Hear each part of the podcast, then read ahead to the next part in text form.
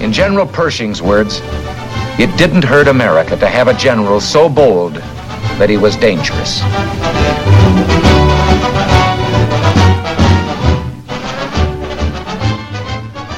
You who have not seen it do not know what hell looks like from the top.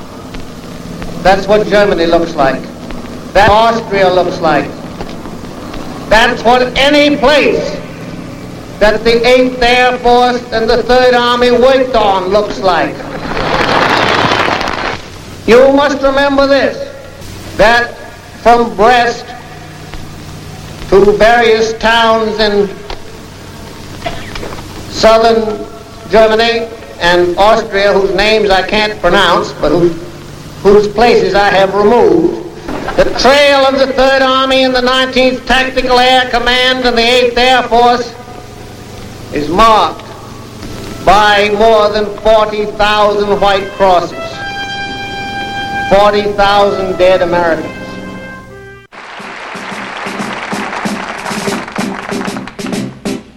Fighting soldiers from the sky,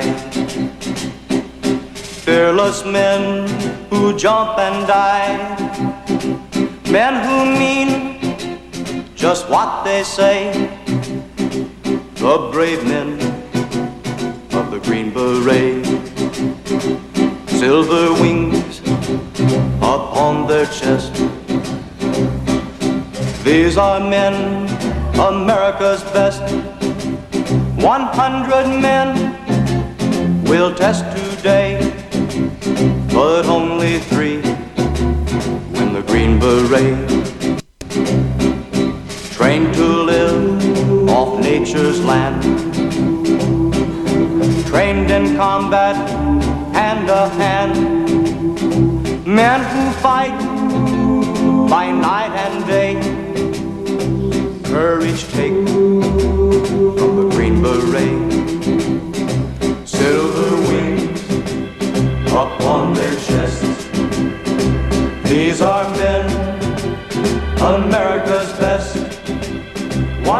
hundred men will test today, but only three win the Green Beret. Good morning. It's time to wake up, y'all. You're listening to the Armchair Quarterback Show. We're here weekdays, 8 a.m. Eastern, 7 Central to 10 a.m. Eastern, 9 Central. Available on Google Android, Apple iPhone, Facebook Live, and Periscope Twitter. Tap that Armchair Quarterbacks app. Take us anywhere you go. The Armchair Quarterback Show, your first choice for Southern Sports Talk. Good morning, Mr. Justin Waller. Good morning. I don't know much, but I know one thing. Thank you to all of our veterans. Thank you for your sacrifice, your bravery, and your service to our countries. Have a happy Veterans Day. Hi, I'm Mac McGinn. I don't know much, but I know one thing. This is one of our most important holidays that we celebrate, and I think it's Justin and I's favorite show. We are going to do a salute to service. Sean O'Toole is on the way as well. As we do this every year, we uh, pick a handful of guys that we like to uh, spotlight that were great in the sports world were also great Americans and gave their best to make sure we have these freedoms. Here is a speech from Ronald Reagan in the early 80s. If we look to the answer as to why for so many years we achieved so much, prospered as no other people on earth, it was because here in this land we unleashed the energy and individual genius of man to a greater extent than has ever been done before freedom and the dignity of the individual have been more available and assured here than in any other place on earth. The price for this freedom at times has been high, but we have never been unwilling to pay that price. Those who say that we're in a time when there are no heroes, they just don't know where to look. The sloping hills of Arlington National Cemetery with its row upon row of simple white markers bearing crosses or stars of David, they add up to only a tiny fraction of the price that has been paid for our freedom. Each one of those markers is a monument to the kind of hero I spoke of earlier. Their lives ended in places called Belleau Wood, the Argonne, Omaha Beach, Salerno, and halfway around the world on Guadalcanal, Tarawa, Pork Chop Hill, the Chosin Reservoir, and in a hundred rice paddies and jungles of a place called Vietnam. Under one such marker lies a young man, Martin Treptow, who left his job in a small town barber shop in 1917 to go to France with the famed Rainbow Division. There on the Western Front, he was killed trying to carry a message between battalions under heavy artillery fire. We're told that on his body was found a diary. On the flyleaf, under the heading My Pledge, he had written these words America must win this war. Therefore, I will work, I will save, I will sacrifice, I will endure. I will fight cheerfully and do my utmost as if the issue of the whole struggle depended on me alone. We must realize that no arsenal or no weapon in the arsenals of the world is so formidable as the will and moral courage of free men and women. It is a weapon our adversaries in today's world do not have. It is a weapon that we as Americans do have. Let that be understood by those who practice terrorism and prey upon their neighbors. As for the enemies of freedom, those who are potential adversaries, they will be reminded that peace is the highest aspiration of the American people. We will negotiate for it, sacrifice for it. We will not surrender for it now or ever. We are Americans.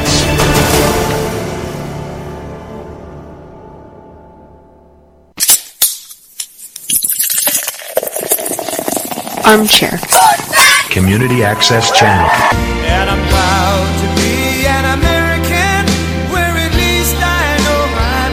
Welcome to the Armchair Quarterbacks Radio Show. Another one's a little lengthier than normal, but I think it's one of the best speeches that's ever been given by anybody, uh, much less a U.S. president. Uh, welcoming on the show Mr.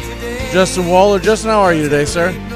Oh, doing great, Mac. Uh, excited for today's show, and uh, yeah, just uh, glad to uh, glad I'm around some veterans and going to hang out this afternoon. Um, brother-in-law, and uh, just uh, yeah, it's a good day of remembrance for past and present, all of those who have uh, served our country.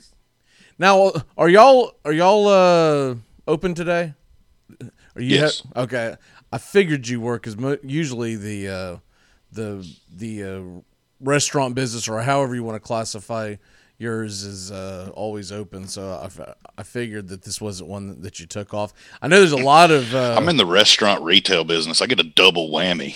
right exactly um i know that there's uh a lot of restaurants out there that are uh going to either give a huge discount or let the veterans eat free today so I, I would encourage people to look that up if you if you just search it locally i'm sure you'll find uh, quite a few i know applebee's always does that that's the one that i always think of um, ma- absolute madhouse i worked at applebee's years ago and on veterans day it's like Mother's Day on steroids, right? It's like like people are crying in the kitchen, shaking.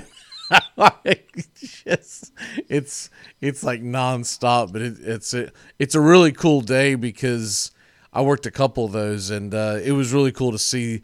Mo- a lot of the men and women would actually come in uh, dressed in their unis. Of course, I, where where I was working at the time wasn't too far from a military base, but it it was a really cool. Uh, uh, experience, and I don't think I realized how cool it was until years later.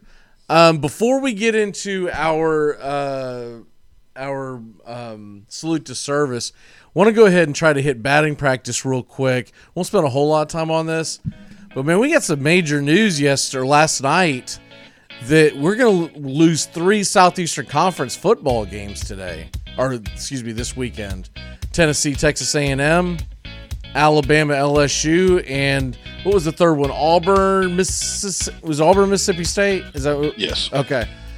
Uh, I see that the Tennessee game has been rescheduled till the 12th of December, as well as the Auburn game. But they don't know if they'll gonna- if they're going to be able to reschedule LSU because LSU already had to reschedule because of Florida's COVID outbreak. And so it, it looks like that game is just going to get canceled. What say you? I mean, do you really need to replay an LSU game this year? I don't think Alabama LSU is going to be anything surprising to us. Uh, I hope it is uh, if we ever get to see it, but uh, really don't think it's the spectacle that we anticipated when uh, we found out that we were going to have Master Saturday going into Alabama LSU, and uh, now we don't even get that. So.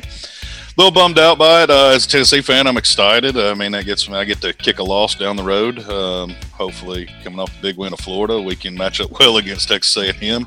Well, that's what I was going to say. Is that as a Tennessee fan, dude, it's terrible because you're going to go back to back. You're going to put everything on the line against Florida. You're going to have nothing left against A and M, and that game could. It's funny. Tennessee could have a big, big hand in the in the college football playoffs in back to back weeks because Florida and A and M are going to be uh, fighting out, hoping to be a second team from the Southeastern Conference going in. Because I think it's a foregone conclusion that unless Alabama loses a regular season game, which I don't see them doing, and or just gets absolutely blown out in the SEC championship game, which I seriously doubt that happens, that Alabama is going to be in the playoffs. I think it's a foregone conclusion that most likely Ohio State's going to be in the playoffs. And I think the others are most likely if Clemson can win their games that they should, including the ACC title game because it'll be closer to home. The Clemson will probably be in, and it might be Notre Dame, but you never know what because Notre Dame does Notre Dame things all the time. Notre Dame's playing Boston College this weekend, and the first thing I thought of when I saw that it's it's a flashback to any Florida State fan worth their salt that uh, 1993 Notre Dame had a huge win at home against Florida State and vaulted them up to almost a shoe in to play for the national championship. And the very next week, it was Boston College that came a knocking that was unranked and went into South Bend and beat Notre Dame on Notre Dame's field. And that eliminated Notre Dame from the playoffs. Notre Dame fans still complain about that, but I'm like, sorry, dude, you can't lose to a team that I don't even know if they made a bowl game that year, but if, if they did, they barely made a bowl game and, and say that you're the number one team in the country. When the week before you, what it was is Notre Dame won by a touchdown, actually by one play because Florida State had the.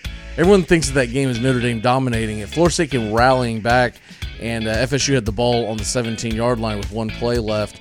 And if Charlie Ward would have seen the, the guy wide open in the far right in the end zone, it would have been a non-factor. But my point is, Notre Dame has been known to drop a game after winning a big game. They've done it for years, and I don't know if it's the hype on the campus or whatever. I don't put every team the same, but Notre Dame could lose a game before they ever meet Clemson. And if they lose a game and then lose to Clemson, there's no way Notre Dame gets in, which means Tennessee put has a stranglehold on who possibly could be going to the the playoffs. If you beat them both, you, you ruin both their seasons. But if you just beat one, you you ruin one of their seasons. I mean, before we even get that far, I think the biggest thing for Tennessee fans is we now have two weeks to get uh, Harrison Bailey ready for Auburn. So to me, that that's the that's the silver lining in this that maybe you can you know turn this thing around. Right, but I'm talking you- about you got four games to flip this season. Yeah, I'm I'm not talking about just Yeah, well, Tennessee's never on that, so I don't think like that. I'm Yeah, but, but what I'm saying is that Tennessee's going to be right in the middle of it. Is it you you know you, you, may if not, they you may- unless you they may be able revert back make to the their old ways, playoffs, but you can decide who's going to make the playoffs, which has got to be I- fun. I think you have a valid point if Harrison Bailey steps up and is the guy for those two games. But he, he needs these two weeks to get him prepared for Auburn. And I'm sorry, Chaney, Pruitt, it, it's on the back of you two gentlemen to uh, have that young man prepared to play. Now, the other big news is uh, Sam Pittman, head coach of Arkansas, will not coach this weekend versus Florida. I've seen uh, he's tested positive as well, and uh, I'm sure all eyes will be on that locker room to see if they have any more. Um, and I was looking forward to that game. Yeah, and I don't want to see that. I don't want to see that game uh, minus Pittman. Uh, that, that's unfortunate there because I, I, think he's done a heck of a job, and uh, I'd like to see him at full strength. Yeah, th- well, that's another situation because Florida had 38 consecutive weeks of, of not playing football. That uh, that they don't have any wiggle room. Um, I mean, if it were me doing it, I would I would do things like uh, Florida. You're not playing Vanderbilt this year. You're, you're going to play uh, Arkansas instead, right? You know, we don't need to see out uh, Vanderbilt get the get the floor waxed with them, but it'll be interesting to see if that happens. SEC's got to be scurrying because if they if they lose another game, I mean, what the hell do we have left on the slate? I haven't even looked at it, but what what in the world do you even have it on the slate at that point? So that's just that's just absolutely terrible. Um, Justin, let's take a really quick break. When we come back, we're going to talk Bob Feller and Yogi Berra. We'll be back in a flash here on the Armchair Quarterbacks on this Veterans Day show. We appreciate you riding us, riding shotgun with us this morning. Make sure to thank a veteran. At Jewelers Mutual, we're a little obsessed with jewelry. Obsessed like auctioneers with talking fast. 50, we're gonna fit. Pop stars with auto tune. Yeah, yeah, yeah. And dentists with asking questions. So, how did he propose? After they've put their mm, hands oh, in your mouth. Great. Yes, we've made jewelry our obsession for over 100 years. We love it so much we named our kids Ruby, Amber, and Opal. Venti soy latte for Opal? At Jewelers Mutual, we insure jewelry and only jewelry, which is why people who are also obsessed with jewelry trust us with theirs. And so, my fellow Americans, ask not what your country can do for you, ask what you can do for your country. You're listening to the Armchair Quarterbacks on CBS Sports Radio.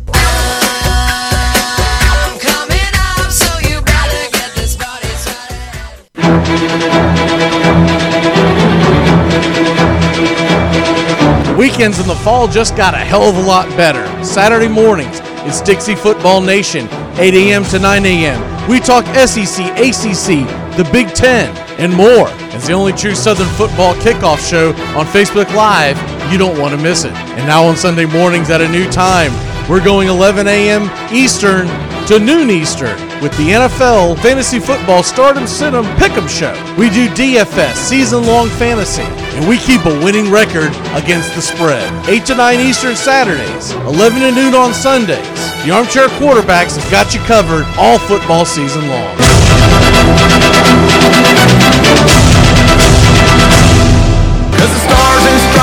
So much more than that old piece of cloth on your grandma's porch. It gave us that American dream to be anything that we wanna be. It don't matter where you are, from a one-room church to an uptown bar. Don't care if you're black or white or who you love. Welcome back to the Armchair Quarterbacks. Stand for the flag. Happy Veterans Day to everyone out there, and uh, make sure you thank a veteran if you run into a veteran. I, I know a lot of y'all are uh, homebound and can't can't get out. Uh, still dealing with this terrible COVID situation, and looks like a vaccine's on the way. So that's the good news. Uh, we want we once again want to uh, give well wishes to our uh, good friend of the show, uh, Michael Cool. Uh, he is uh, still battling, and I'll, I'll, keep you all updated on that. a lot of people have asked about that. He's he, he's still battling. He says he thinks things have gotten a little better. I won't get into all the medical jargon because pretty much it's his business. But they've tried some other methods, and, and, it looks like things are going to look upward in the very, very, very near future. So hopefully, I, I did see that he was on this morning. So uh, we appreciate him uh, stopping in and saying hi. Uh, it's got to be taking a lot out of him. Um, Justin, I guess with no further ado, I, I don't do music for this, y'all. I just kind of let the words speak their their thing. I thought about doing music for it several times, but I'm always worried that the music's going to drown the person out talking. So, uh, Justin, with no further ado, uh, what we do here, y'all, is, is we grab a handful of names and we kind of uh, let people know what they did in case you didn't know what they did. You, you probably heard these people's names. You may not have watched them play. you they they might have been before your time, but you've probably heard their names in sport, and you're like, okay, that's great. They were a good player, but did you know they were a great American? And that's what we're focusing on today. Justin, what you got? I'm going to discuss uh, Bob Feller. I uh, found an interesting article, uh, military.com. Uh, section's called Answering the Call, and it's where men and women who served uh, in the military and then went back home to civilian careers uh, talk about their days in uniforms. And uh, the columnist is actually Bob Feller himself. So um, he was a legendary pitcher from the Cleveland Indians who interrupted his career in the majors to enlist in the Navy at the start of World War II. As Navy Chief Petty Officer Robert Feller, he participated in some of the best known sea battles in the Pacific. When the war was over, he returned to the mound and resumed a straight shot to the Baseball Hall of Fame. Here's his account in his words of what his military service meant to him. I have never had to strain my memory to recall the day I decided to join the Navy. It was 7 December 1941. I was driving home driving from my home in Van Meter, Iowa to Chicago to discuss my next contract with the Cleveland Indians, and I heard over the car radio that the Japanese had just bombed Pearl Harbor. I was angry as hell. I'd spent almost six full seasons in the major leagues by then with a record of 107 victories and 54 losses, and I had a family related draft exemption, but I knew right then that I had to answer the call. I arrived in Chicago late that afternoon to meet Cy Slapnicka, the Indians general manager who had come there to talk about my contract for 1942. And I told him about my decision. I then phoned Gene Tunney, the former world heavyweight boxing champion and an old friend. A commander, Gene was in charge of the Navy's physical training program. He flew out from Washington and swore me in on Tuesday, December, excuse me, Tuesday, 9th of December. After my basic training, the Navy made me a chief petty officer and assigned me as a physical training instructor. It was a va- it was valuable in its way, but I wanted to go into combat. I had a lot of experience with guns as a kid, so I applied for gunnery school and sea duty. After four months of naval gunnery school in Newport, Rhode Island, I was assigned to a battleship, the USS Alabama, as a gun captain on a 40 millimeter aircraft mount that had a crew of 24 he went on to action in the North Atlantic and discusses that, and he says he got exactly what he wanted. The Alabama spent six months escorting convoys in the North Atlantic, and then in August 1943 went through the Panama Canal and headed for the Central Pacific. Over the next two years, we saw action in Tarawa, the Marshalls, and the Carolines, and the Philippines. We bombarded beaches to support amphibious assaults, served as escorts for aircraft carriers, and fended off kamikaze attacks two enemy bombs hit the ship during the Marianas turkey shoot, and we survived a typhoon that plummeted us with 80 knot gusts off the Philippines coast. The Alabama never lost a man to enemy action. The people we had on the gun crews were very good shots. In 1945, I was sent to Great Lakes Naval Training Center and managed a baseball team there. In the third week of August, just 15 days after the U.S. dropped the atomic bomb on Hiroshima, I went on inactive duty. I was back to baseball after that. I rejoined the Indians on the 23rd of August and pitched eight games. He won five and lost three. Serving in the military is almost always a defining moment for any young man or woman. You're young and impressionable. You meet a lot of new people and you travel to new places and you learn to be on time, how to follow, and eventually how to lead. You never forget combat, but it makes a difference when you go through a war. No matter which branch of the service you're in, combat is an experience that you never forget. A war teaches you that baseball is only a game. After all, a minor thing compared to the sovereignty and security of the United States. I once told a newspaper reporter that the bombing attack we lived through on the Alabama had been the most exciting 13 hours of my life. After that, I said the pinstripe perils of Yankee Stadium seemed trivial. That's still true today. And my folks is Bob Fellers. I just we had broke him down in the past, and I just really wanted to go in when I found his words. Uh, nothing hit more true to me that uh, my man just said, "Hey, I got to answer the call," and uh, by golly, he did it. So we salute you, Mister Feller. And I I don't think this generation, even our generation, understand that Bob Feller was one of the greatest pitchers of all time. Like no one ever really references him as that because he played for some Indian teams that weren't very good. But you go back and look at the statistics alone. Bob Feller was a damn lights out pitcher, and it's unbelievable how many. Do you think today's age, and I'm not going to give anyone specific because it would not be fair, But do you think today's day and age we would have many of our elite athletes going over into war? I just I have my doubts. I you know you talk about the ultimate privilege. You're elite athlete, whether it's NBA or whatever sport. I, I think we would be hard pressed to find anyone that would give up their millions. And I think we have a few people in our head that were like, I know that guy wouldn't. Um, but what they did and they sacrificed, and some of them lost all. You know, there there are many that came back, and there are many that did not come back. And we and we've talked about that in great length in previous shows. We're just trying to. Uh, uh, shed the light again. Um, I, I want to make sure I had the number right. I don't mean to cut sure, you off, but just sure. to nobody to, to the quality of pitcher he was, 279 complete games. Which get you some of that. You'll never which, see that done again. Right, which is unheard of nowadays. I mean, you'll be lucky to see two or three complete games in a man's career. right. Um, it's it's only been ten years ago that you hope to get a, handful at the very most complete games in, in, in a season, right? Now it's you might see an elite pitcher get two a year. And one of them is going to be because he's trying to make a run at a no hitter. But nowadays, even the well, I know it's a bad example, but it's he, he popped in my head. Um, it's a bad example because he's injured, won't play next year. But you won't see a Justin Verlander type do do do that nowadays because they'll they'll go out there and they'll pull them in the fifth or sixth inning, you know, seventh inning. It's it's it's a shame because you don't get to watch what baseball was intended to be, which is mono e mono, and it was really about the starting pitcher going up against every batter and proving I'm better than you. So you will, you know, we're never going to get a Bob Gibson again. We're never going to get until unless something changes, and you know things do change. So you never know; it might go back to the other way. But the only way it changes is they somehow reduce the hell out of the roster because as long as you've got eight guys in your bullpen, which is what it's going to go to for now on next year, you, you're you, you almost feel like you have to pull a guy because you're like I can't sit him on the bench. I mean I, I can't have him on the bench sit you, you know sit there for several days in a row. He'll get rusty.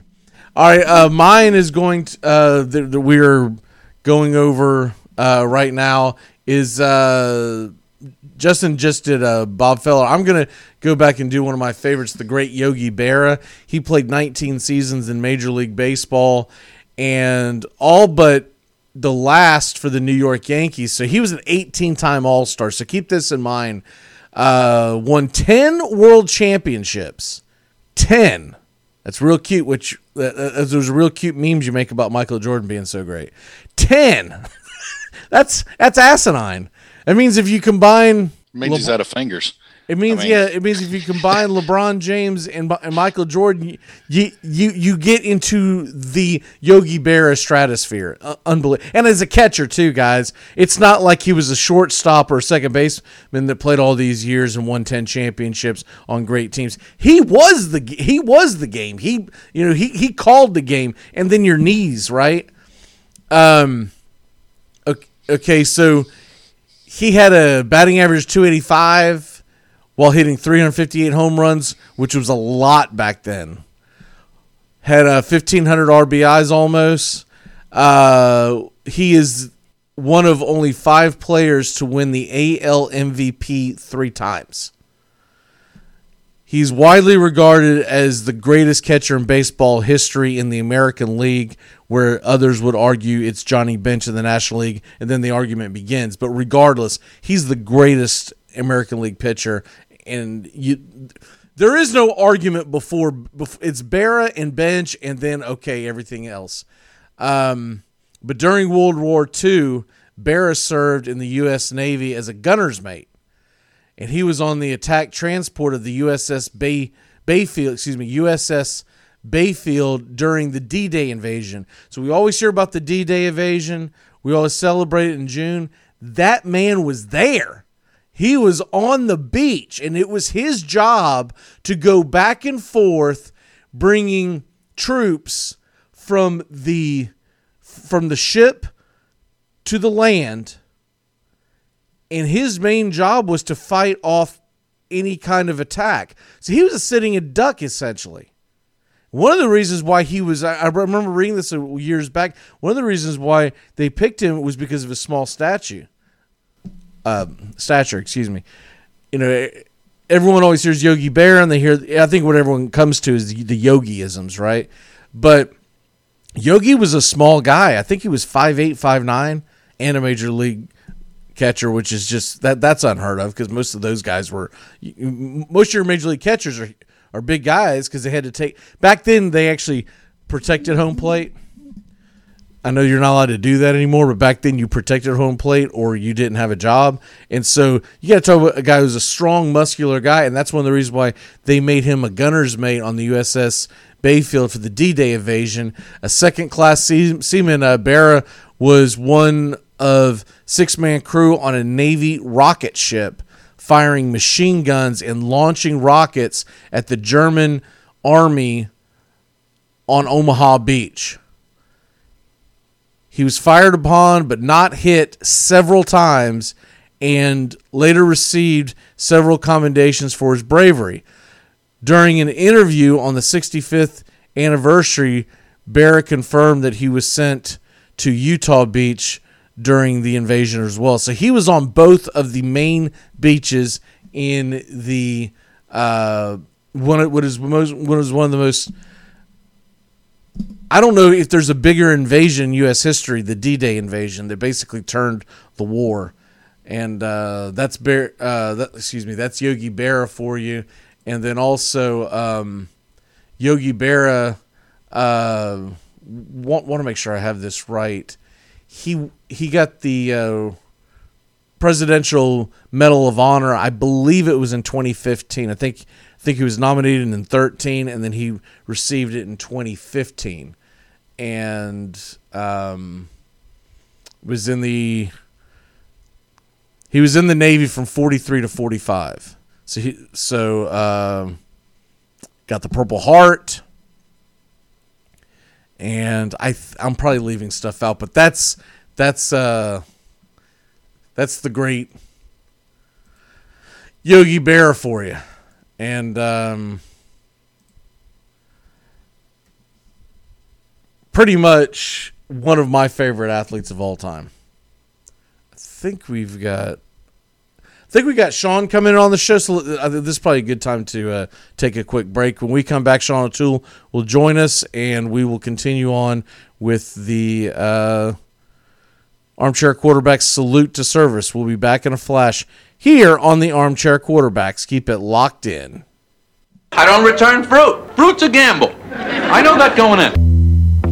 Are you a gun enthusiast? Love to shop for guns, are also looking for friendly service? Well, you're in luck. Here in St. Augustine, Top Gun Supply is the friendly gun shop. Staff is very knowledgeable, happy to see you when you walk through the door, and can assist you with all your gun shopping needs. Top Gun Supply stocks a wide range of firearms, such as Ruger, Beretta, Sig Sauer, HK, and LWRC. So stop on by at Top Gun Supply at 525 State Road 16 in St. Augustine. Top Gun Supply here in St. Augustine, the friendly gun shop, a proud sponsor of the Armchair Quarterbacks.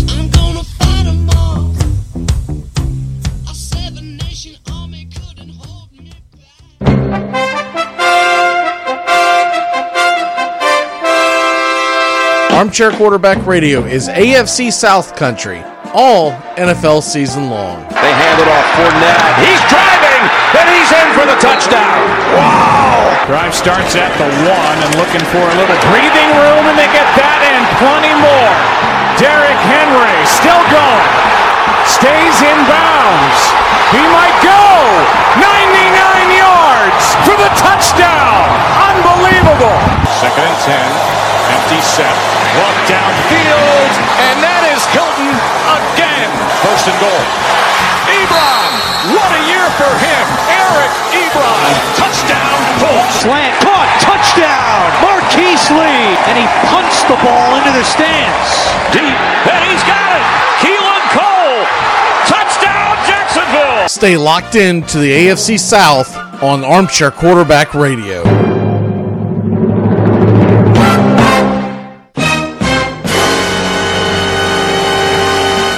World air quality is at an all time low. But hey, that doesn't mean you can't have a little fun. New from Mattel, it's the greenhouse gas gun. Do you hate the snowman next door? Use the greenhouse gas gun. Want to piss off an entire room full of tree huggers? Use the greenhouse gas gun. There is simply no end to the amount of fun and respiratory disease you can have with the greenhouse gas gun. Armchair. We are the Armchair Quarterback Show, your first choice for sports talk live from the First Coast. Think of me, babe, whenever some sweet talking girl comes along. Fantasy sports is back, and it's time to jump into DraftKings. Go to DraftKings today at DraftKings.com. Golf, NASCAR, soccer, you name it. And of course, Major League Baseball, basketball, hockey, and football are on the way. Go to DraftKings.com. Listen to the Armchair Quarterbacks for DFS advice all year round. This is what friendship means to me. Having so much crap on someone that they can't ever reveal the crap they have on you. All gave some, some gave all. Some stood through for the red, white, and blue, and some had to fall. Welcome back to the Armchair Quarterbacks. Happy Veterans Day. On this, uh, it's always a somber morning as, you- as we think of the fallen, and the ones that never came back. I do have good news for Armchair Nation. Uh, assuming everything went correctly, Timus Wooten is on his way back to the United States. So uh, hopefully he, uh, I'm, I'm hoping somehow he's actually going to make it into. Uh, he was. Well, I can't. I can't tell you everything he was saying, but he was complaining to me. That'll be the nicest thing I will say. Uh, as he was trying to catch a connecting flight in a ill part of the world. that is the that is the nicest way I can put that. As I was asking him if he could. Uh, it was during the uh, yesterday when uh, the Boston Red Sox were uh, reintroducing uh, Alex Cora as their general man as their uh, manager, excuse me, and uh, I was asking him if you know if he could get anywhere close to MLB Network TV because I didn't know if he was. I knew he was coming back sometime in this area, but I didn't know exactly when. And uh, I told him, you know, if if he didn't catch you, you'd probably be on YouTube, and if I do see the actual video, I'll share it to the armchair page so it's easier for him to find. But in the middle of that, he's. He said, "Yeah, I'm gonna try to catch that on YouTube sometime because I'm in, and then the rest is bleep bleep bleep bleep bleep." Fair enough, man. Just get the hell out of there and get back. Uh, so he- Timus is coming back and Alex Cora. Collusion. yeah, exactly. He's gonna be back. Uh, uh, God, I think he's been gone. It seems like March ish. I think is when he left. It, it was before baseball, and it was before the pandemic hit. So it was right around February or March, and because the moment that pandemic shut everything down, you know, I accused him of uh, running to go hide hide in some kind of war, so he didn't have to deal with this over here. Anyways, uh, joining us to the show, uh, Mr. Sean O'Toole. Sean, how are you, sir? I'm fantastic. Happy Veterans Day uh, to everyone. And, uh, you know, please, if you know anyone in your life that served, I do know a lot of people um, in my own family and outside of it. Do actually have friends, not many of them, but most of them are veterans. So make sure to thank a veteran today. Do what you can, regardless of what it is. Every everything means something to the folks that serve this country. And I tried to, I had to do this on the fly. I should have been a little more prepared, but I tried to tag a few people in to this that uh, we know that have uh, contributed to the show, uh, that have either served or have done something that I feel patriotic. And uh, if I, if I've forgotten anybody, or you know anyone specifically, feel, please feel free to uh, tag them into the comments because I, I like to give as as much people uh, love today as possible. You know, sometimes things slip my mind, but you know, people like Timus I tagged in. Um, I'm already thinking of a couple right now that I know I forgot. Uh, but anyways, when you're setting this up, Facebook hits live, and, I'm, and I've got about 30 seconds to try to do everything and, and try to get it going and go right into the show. They don't have it set up yet. Hopefully, one day they'll have the Zoom Facebook Live set up where you can set it up in the studio and not lose the damn feed. You get about three minutes for when it sits up and goes go live, because I've done it before. I've gone, okay, well, I'm going to go get get me something to drink and wait for the show to get going. And about the time that goes, and Justin's joining me, the the, the thing crashes, and I'm like, son of a. That's why sometimes w- when I uh, tags things in or whatnot, I, I forget about them. Um, before we get it back into our salute to service, uh, this is Wednesday, and that means that whether we like it or not, it's time for us to uh, do our rankings. And um, I'm I'm really curious to see where y'all go. And you know, obviously, we have to take out of consideration what's going to happen this weekend because looks like there's going to be a lot of games not played, and increasingly possible that when the SEC and ACC are all said and done, they'll have eight or nine games, and it's a good thing they started when they did. And you might end up with the Pac-12 with three because they waited so damn long. so I still contend it's going to be almost damn near impossible for anyone but Oregon to slip into the playoffs, and I don't even give them much of a chance. But I'm open to debate. I believe. I'll look it up here in a second. Let me not misspeak. Uh, Sean, we'll start with you and who your top five is going five to one. Okay, so from five to one, um, at number five, I have Texas A&M. Um, that is, you know, could still write itself because it, it, seems a fait accompli that we're going to get, barring some some upheaval and mischief. Uh, the SEC title game is probably going to be some variation of Alabama and Florida. Um, Texas A&M just can't. I, I, don't see Alabama losing twice, so I just don't see how Texas A&M gets in the SEC title game. But I also don't see how uh, the committee if they do get nine or ten games in, even eight or nine, keeps Texas A&M out and and puts in you know a, a BYU or a Cincinnati if Clemson eats another loss or if Notre Dame eats one or two. So right now Texas A&M is my five, um, Clemson's my four. Um, don't feel any worse about them really than I did, um, especially without Trevor Lawrence. It, it's amazing watching that kid play that subbed in for him. I mean, he'd be he'd be the starter at almost any other Power Five program. He just happens to be behind, you know, one of the best college quarterbacks we've had in a decade. Uh, number three is Ohio State. Um, they're they're the cream of the crop in the Big Ten right now. Everybody's chasing them.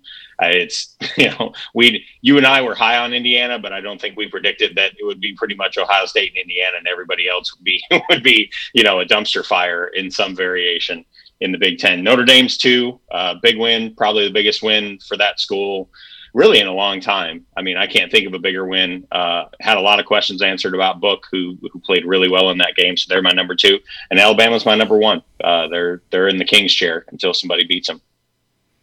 Okay, um, Justin, I'm curious to see where you're at and what and what your reasonings are.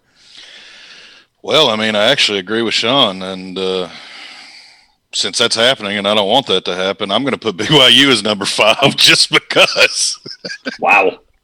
But the other four, I've got the exact same. Um, I, I just like the way BYU said, "Hey, we'll play anybody and everybody. Don't matter where we got to go this year. We're just looking for a game." And uh, yeah. based on what they did with Boise State, um, why not? I, I, give BYU the nod over Cincinnati. I, am tending, I, and that's maybe because I've seen more BYU games. I'm a little bit more familiar with them, but uh, I'll put BYU there. And then I, am four through one. I'm Clemson, Ohio State, Notre Dame, Alabama. I'm the exact same. Okay, I'm going to do y'all one better. I've been championing them all year long. Coastal uh, Carolina. Uh, my my my number five team right now will be Clemson because they do have a loss, although they will definitely be able to right that ship. So if they win out, I, I preface this with saying they'll they'll be in the playoffs. So Clemson fans, don't kill me right now. I'm saying right now today, we'll see how Trevor Lawrence plays uh, when he comes off of the COVID. You know, I don't think he had much symptoms, but I, I think back to what what Freddie Freeman said after he came back from his COVID and of course he had a bad uh, bout of it, and he said he didn't feel right for almost three weeks. So if you're out there playing college football and you're feeling off, that could be an issue. Uh, But I'm going to assume he's okay because we haven't heard any any bad symptoms from him, and it's really hard to keep anything under under wraps nowadays. Someone will leak something. My number four team, the Brigham Young Cougars. They are undefeated. They are eight and zero, and they are demolishing every single team they play. And BYU to me gets the nod before Texas A&M because Texas A&M got boat raced. They got their nose mashed in by Alabama and I don't need to see a replay of that, which is what you would end up seeing. You would see a Texas A&M versus Alabama replay. I don't need to see that. I want to see something different. Kill me if you want, but I don't really care. I don't give a damn. I watch these games and I you can play Clem uh, excuse me um, Texas A&M Alabama 10 times. You know what you're going to get 10 times? Alabama winning by about 4 touchdowns. So I don't need to see A&M in there again. Now, if a bunch of teams lose, I'm not saying they don't have the right to fight their way into it, but I'm saying right now I can't put them in uh, my my top 5 let alone top 4. Uh, my number 3 is going to be Ohio State because they've only played played 3 games compared to the rest and the rest of the resumes look a lot better than the others.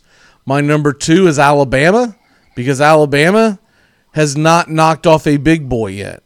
They they will have ample opportunity because if they go in and beat the hell out of Florida in the SEC title game, I have to hand it to to uh, Alabama, and that makes my number one team in the country right now, the Notre Dame Fighting Irish.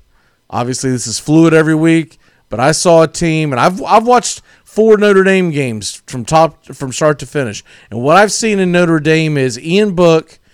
I don't, I don't want to call him a game manager because that's always a slap in the face.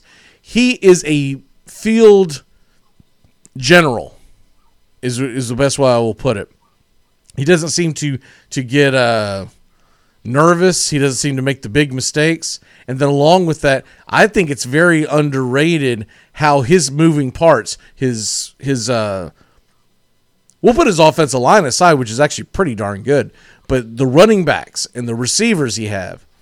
Now, granted, I might want to see some urine tam- urine samples here in the near future, but they're monsters. they're absolute monsters. These are the same. They are of the Chase Claypool ilk. Okay, everyone's like, man, where this guy come from? Well, he was drinking or eating or whatever the hell they're giving to him in South Bend, and you know Cole Kmet. You know, they're all built like this. And then the guys on the defensive side of the ball, they've got a couple of guys that it would not shock me get drafted in the at least the first 15, maybe even in, in, in the top 10. So I think Notre Dame is very, very good top to bottom. People are going to take away, oh, they beat Clemson without Trevor Lawrence. But I'm telling you right now, Uiagalelei did not look like chopped liver. That dude damn sure wasn't James Blackman. I'll tell you that right now. That dude's out there slinging it. 400 yards, I don't know if Clemson wins that game with Trevor Lawrence because how much better can you play on the road than throw for 400 yards and four touchdowns? Now, Trevor Lawrence is the type that can say "hold my beer." He's also the type that has thrown interceptions in the past. So that's yep. that's my top five. I, I know it's going to get some eye rolls from people, but I've got uh, BYU five. Uh, what did I say? BYU five. You said Clemson five, BYU four. I think. I'm sorry. That's okay. That, that's where I drew a blank. Okay, I'm sorry. Uh, Clemson five, BYU four, Ohio State three, Alabama two, Notre Dame one. I know no one would have it that way, but that's my reasons for you know when watching these games every week. And I do think Alabama may be the best team in the country, but the only real big game that they've won, to, in my eyes, was the A and M game, and I'm still not convinced that A and M may not be a fraud because I'm just so used to them being a fraud. The Georgia game does not impress me at all. After watching them getting just tub thumped by Florida, I'm like, I don't know, Georgia. You know, that's all cute and everything that you beat Kentucky 14 to 3, but I don't know if you're as good as everyone thinks you are. You're not trash, but I don't know if Georgia I don't know if Georgia is a top 10 football program this year or foot, football team, I shouldn't say program, football team this year because I really question their quarterback capabilities. And given this, i- if everything holds, and obviously so many different variables at play, we could have a Final Four of of Clemson, Ohio State, Notre Dame, and Alabama. There ain't a person in the world that's complaining about that as a Final Four. I'm just, I'm just No, but I am there. sick and would tired of watching. I don't want to see Alabama versus Clemson 19 this year. You know, I don't either. I don't either. I'd rather see Alabama. can we make Dame. them play That's other teams? Look, if they mm-hmm. get to the championship game, fair enough. But I don't want to see it automatic in the semis. Going, oh god, with this again? Really? We got to watch this again? Plus, I, in other words, I would prefer that Clemson at least be ranked third and Alabama one, so that there's no Right. way that Alabama. So that, in other words, if it was the the matchups you're talking about, um, hell, maybe give me Alabama, Ohio State, and make us watch a Clemson Notre Dame three, right? Just say, what do you got to win? Get the hell out of our way, and away we go. Um, Justin, your thoughts? Well, I had some until I thought about having to watch all those repeats again, and uh, yeah, we, we got to figure out how to uh, freshen that up. Um, Notre Dame in there doesn't bother me, even though those would be repeats, because I'm still waiting for Notre Dame to show me they can do it in the in the big game. I feel like we saw that against Clemson, but uh, that game really didn't matter uh, in the grand scheme of thing when we're talking the end of the year in the postseason. So yeah, it gets you there, but uh, can you do it in that game? Um, I will say this. If you did get those four teams, the advantage of putting Alabama, Clemson, and then you have Notre Dame versus Ohio State. I don't know what the championship game would look like, but I think you'd have two really good semifinals and you would have a diverse audience going for the national title game. Because I, a lot of times I feel like when it's Clemson Notre, I mean, excuse me, Clemson Alabama, it's just the Southeast that's really cares about it. I mean, I know there's going to be diehard fans that watch all over, but how many times do they want to watch that in the, in the championship game? So maybe you did, maybe you do make Alabama and Clemson play each other, get it out of the way, and then you get what Alabama versus I don't know Ohio State or Notre Dame. Who knows if that'll be a good game? But I think Notre Dame versus Ohio State would be a good game. So that's the game I would like to see. I would like to see Alabama Notre Dame. Uh, that, But we that's the saw that matchup. I think. 2012.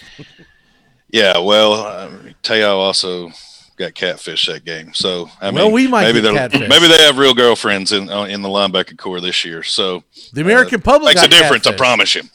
The American public got catfished because I thought that was going to be a decent decent game. I didn't think Notre Dame was going to win. And next thing I know, it was like forty one to nothing. And and like you, you know, my freaking hot pocket hadn't even gone off in the. They didn't have the offensive line, quarterback player, or the running back that they have now. That's a legit No, it- offensive line. I mean, uh, we were Right. talking world of difference, and I would actually like. I want to see. Uh, I'd like to see him smash that Alabama defensive line. I would But- love to see a glo- a very close, hard hitting game in in Notre Dame versus uh, Alabama. But you fear that Alabama could get out now without with them being out without Waddle. Maybe that lowers the or brings them a little closer back to the pack as far as the, the big explosional plays. But you know they probably have six guys that are five star receivers going. Yeah, you think he's fast? Watch me. Um, every Yeah, year, they just pull another one out of the cupboard and like this guy's better. Exactly. Every year they lose two to the draft, and every year three more come popping up. Well, this guy's like six foot eight, seven hundred twenty-two pounds, and runs like the wind. So you're guarding him. I'm going to be over here. I'm going to play zone. what are you going to do back there playing zone? I'm going to try to trip somebody's what I'm going to try to do. I'm just trying to be. That's why you play on the offensive side of the ball because then you don't have to beat anybody. You just line up and slow them down. Forget running with them. Well, if you're on the offensive line, you're going to get mauled by that Alabama defense. I don't. I don't think that's a better solution. Yeah, you just got to learn to be a speed bump. It's the best way to handle that attack. Speed bump. You're you're, you're going to be dust. It's, it's a big difference between playing high school football and playing against those Alabama kids who are. I say kids. They haven't had a kid play at Alabama since since the pre-steroid era. Uh, these are full full grown just monsters. It, it reminds me of like when FSU was in their heyday in the 90s, and I would think to myself, man, those poor bastards that have to play that FSU defensive line. Because every year we had some guy coming out in the top top 10 of the draft. Like, uh, man, can you just imagine having to, can you imagine being in practice? Okay, think about the Alabama offensive line and the, and the, Alabama defensive front seven. I bet that's some of the best games that we never get to see are the practices of the of the Crimson Tide every single year. Yeah. And and and, and recently as well, I don't want to uh, overlook them Clemson. Um, I just don't like to give them as much love. Screw Clemson. cheating sons of guns. I can't prove it, but they're cheating somehow. Uh, Justin, uh, I was I, I was going to let you walk off with uh, your uh, next guy up on the list, which is uh, Warren Spahn, sir. What you got? All right. Um, well, unlike Bob Feller, um, well, they both had their careers. Let me uh, rephrase that. Both had their careers interrupted by World War II. But unlike Feller, who was already famous when uh, he went in, Spahn achieved his notoriety primarily after the war. Um, he had a small call up and uh, had only had a brief appearance, which was four games in 1942 before he started his career. Most of his Hall of Fame career was with the Boston Milwaukee Braves. Warren Spahn won 363 games, ranking sixth overall, the most for a left handed pitcher. A 17 time All Star, Spahn's career included 13 seasons with 20 or more wins, three ERA titles, two no hitters, notably at age 39 and 40, and a World Series championship and Cy Young award, both won in 1957 as I alluded to yesterday, one of his career highlights also includes something we'll never ever see again, and that was an epic 16 inning pitching duel on July 2nd, 1963, at age 42 against Juan Marichal. That's that's amazing. But Spahn entered the Army on December 3rd, 1942, at Camp Chaffee, Arkansas, which was a combination training facility and a POW camp. Following basic training, he was sent to Camp Gruber, Oklahoma, where he was assigned the 276 Engineer Combat Battalion. He continued to play baseball and helped pitch the battalion's team to the post championship. On November 4th, 1944, Staff Sergeant Spahn and his unit, part of the 1 1159th Engineer Combat Group, boarded the Queen Mary for France. Of the men in the unit, Spahn later said some had been let out of prison if they would commit to enlist. So these are the people I went overseas with, and they were tough and rough, and I had to learn to fit that mold. Spahn soon found himself in the middle of action in the brutal Battle of the uh, Hurtgen Forest and the Battle of the Bulge. Spahn recalled being surrounded and his men having to fight their way out. During one of the coldest winters on record, Spahn said, Our feet were frozen when we went to sleep, and they were frozen when we woke up. We didn't have a bath or change of clothes for weeks. In March 1945, the 276 was at Remagen, Germany, working around the clock to repair the Ludendorff Bridge. Suddenly, everyone heard what they thought were rifle shots, but it was rivets being sheared off from the trusses and beams. The bridge weakened by demolitions and heavy troop and vehicle traffic, and the vibrations from artillery, artillery fire and construction equipment was collapsing. A total of 28 men were killed or missing and 65 wounded. 18 men were rescued from the river. Spahn was among the wounded, getting hit in the left foot by a piece of bridge shrapnel. The 276 received the Presidential Unit Citation for its actions, and Spahn was also awarded the Purple Heart. In addition, Spahn received a battlefield commission, which lengthened his service by another six months. Discharged in April of 1946, he returned to the Boston Braves in time to post an eight and five season. A lot of historians and fans have claimed that Spahn's four years in the Army cost him the chance of reaching 400 wins. But Spahn disagrees, and here are his comments on that. I matured a lot in those years. If I had not had that maturity, I would not have pitched until I was 45. Elaborating to that, he goes on to say, after what I went through overseas, I never thought of anything I was told to do in baseball as hard work. You get over feeling like that when you spend days on end sleeping in frozen tank tracks in enemy threatened territories. Warren Spahn retired in 1965, and in 1973, he was elected to the Baseball Hall of Fame. That is Warren Spahn, gentlemen. And he had a sweet leg kick. Yeah, You probably he- learned that over there. the uh, I, every time I think of Warren Spahn, uh, you know, past his uh, bravery and whatnot. First of all, arguably one of the greatest pitchers of all time. But he was the old saying, if anyone's ever heard it, Spahn and Sain and, and pray for rain. Uh, back then, the uh, the Braves, but this before they were in uh, Atlanta. This was in the uh, Milwaukee days.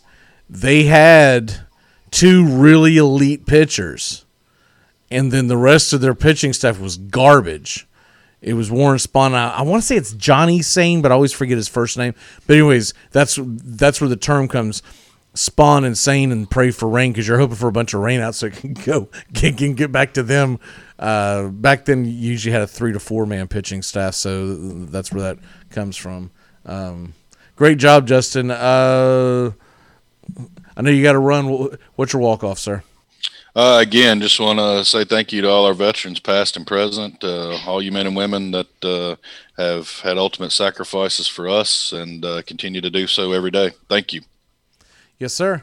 Uh, we will see you tomorrow for. Um, see, tomorrow's Thursday.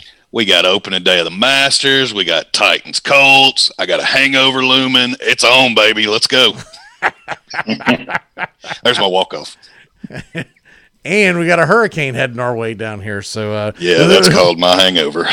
that's there's all kinds of excitement. I, I meant down here specifically. Uh, Hurricane Eta is supposed to be. Uh, n- no one has thought my my joke was clever. I wanted to know the ETA on Eta, which is spelled ETA. Yeah, in my world, I can't see it as a name. I'm just like, okay, when are you coming? I mean, I, I mean, they have ETA? flat out run out of names. Hurricane est- estimated time of arrival. the next one is Hurricane T- TBD. Player to be named later. All right, brother. We'll see you manana. Look forward to it. We're going to take a quick break. When we come back, Sean and I are going to continue uh, this this uh, this talk about the the veterans, and then we're also going to get into some NFL uh, on the way. Uh, we have got in the next hour Greenberg, Ted Williams. We've got David Robinson, Christy Mathewson, and a whole hell of a lot more. Happy Veterans Day. We'll be back in a flash here on the Armchair Quarterbacks. Keep it locked in here to CBS Sports Radio. Now, does anybody in here have a valid reason for leaving this classroom? Timothy, I gotta go pick up my daughter. you're excused. You get a whole lot of something with Farmers Policy Perks. So much, I'm gonna have to speed things up. You can get the Farmers Signal app, and that could get you up to 15% off your auto policy. That's just for using the app and driving like the normal speed limit adhering, full stop making, lane change signaling human being you are. Get a whole lot of something with Farmers Policy Perks. Start with a quote by calling 1 800 Farmers. We are farmers. Bum, bum, bum, bum, bum, bum. The Armchair Quarterback Show, weekdays, coast to coast, Southern Sports Talk Radio. Find us on Facebook Live today and tap that Armchair Quarterbacks app. Your first choice for sports talk, live from the First Coast. Wish that I was on a rocky top down in the Tennessee hills. Ain't no smoggy smoke on Rocky Top, ain't no telephone bill. The mullet isn't just a hairdo. It is definitely a lifestyle. You're carrying on like a legacy, like your last name, you know? The people that did this in the 80s, they weren't doing it just because, oh, they thought it was a cool hairdo. No, they were doing it because they were badass.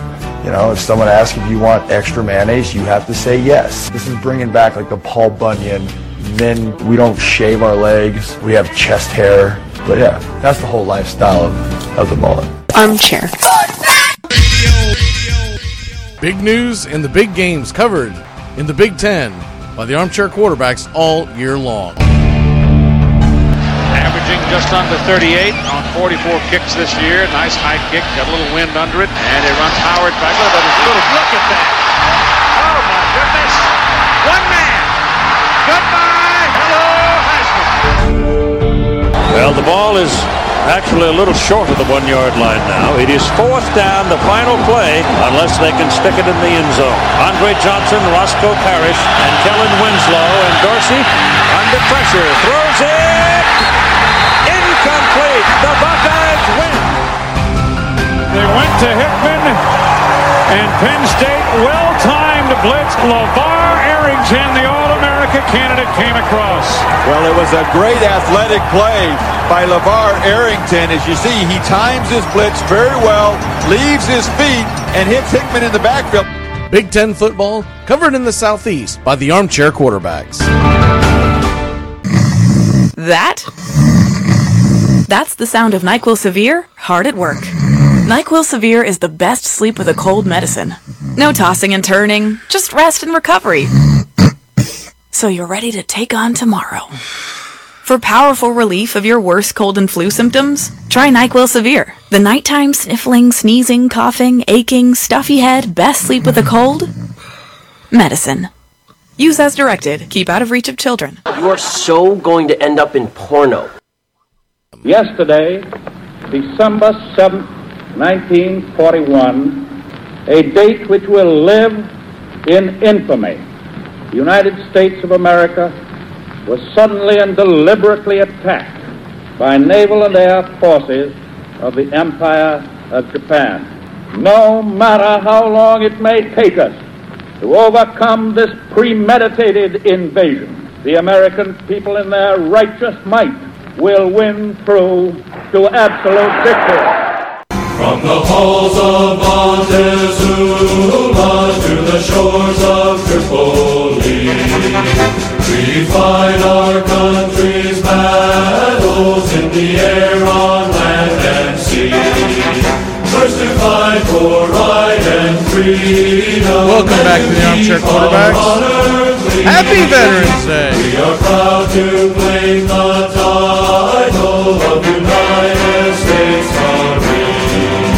I'm always extra happy, Sean, when Veterans Day falls in the middle of the week like it does.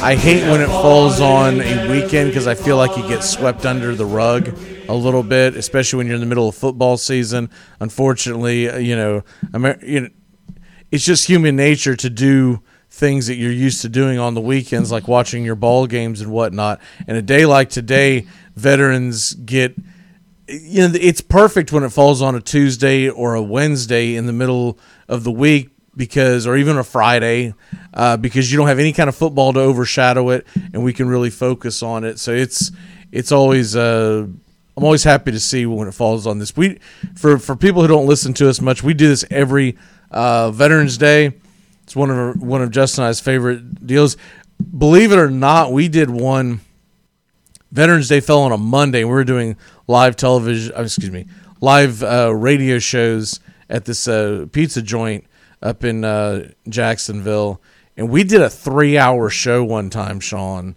uh, on Veterans Day. That was really cool. We had uh, veterans sitting in the in the in the restaurant, and we did three hours of what of these biographies. We pretty much that's that's all we did. We we I would say of the three hours that we did, maybe a half hour, maybe at the most 45 minutes was talking sports. We did an, an unbelievable uh, amount of, of these biographies. We don't normally do it that way, but it was a special circumstance, and I knew who would be in the crowd, and they came up. It was one of the coolest things that uh, I've been a part of because uh, they came up and they uh, thanked me and that to me was really cool. You know, after the show, I, I was always setting up the the radio stuff and, and breaking it down pre-show and pre-show. uh, They, they didn't, didn't get much because they didn't know what they were sitting in there for. They were just in there having pizza. Next thing they know, uh, there were people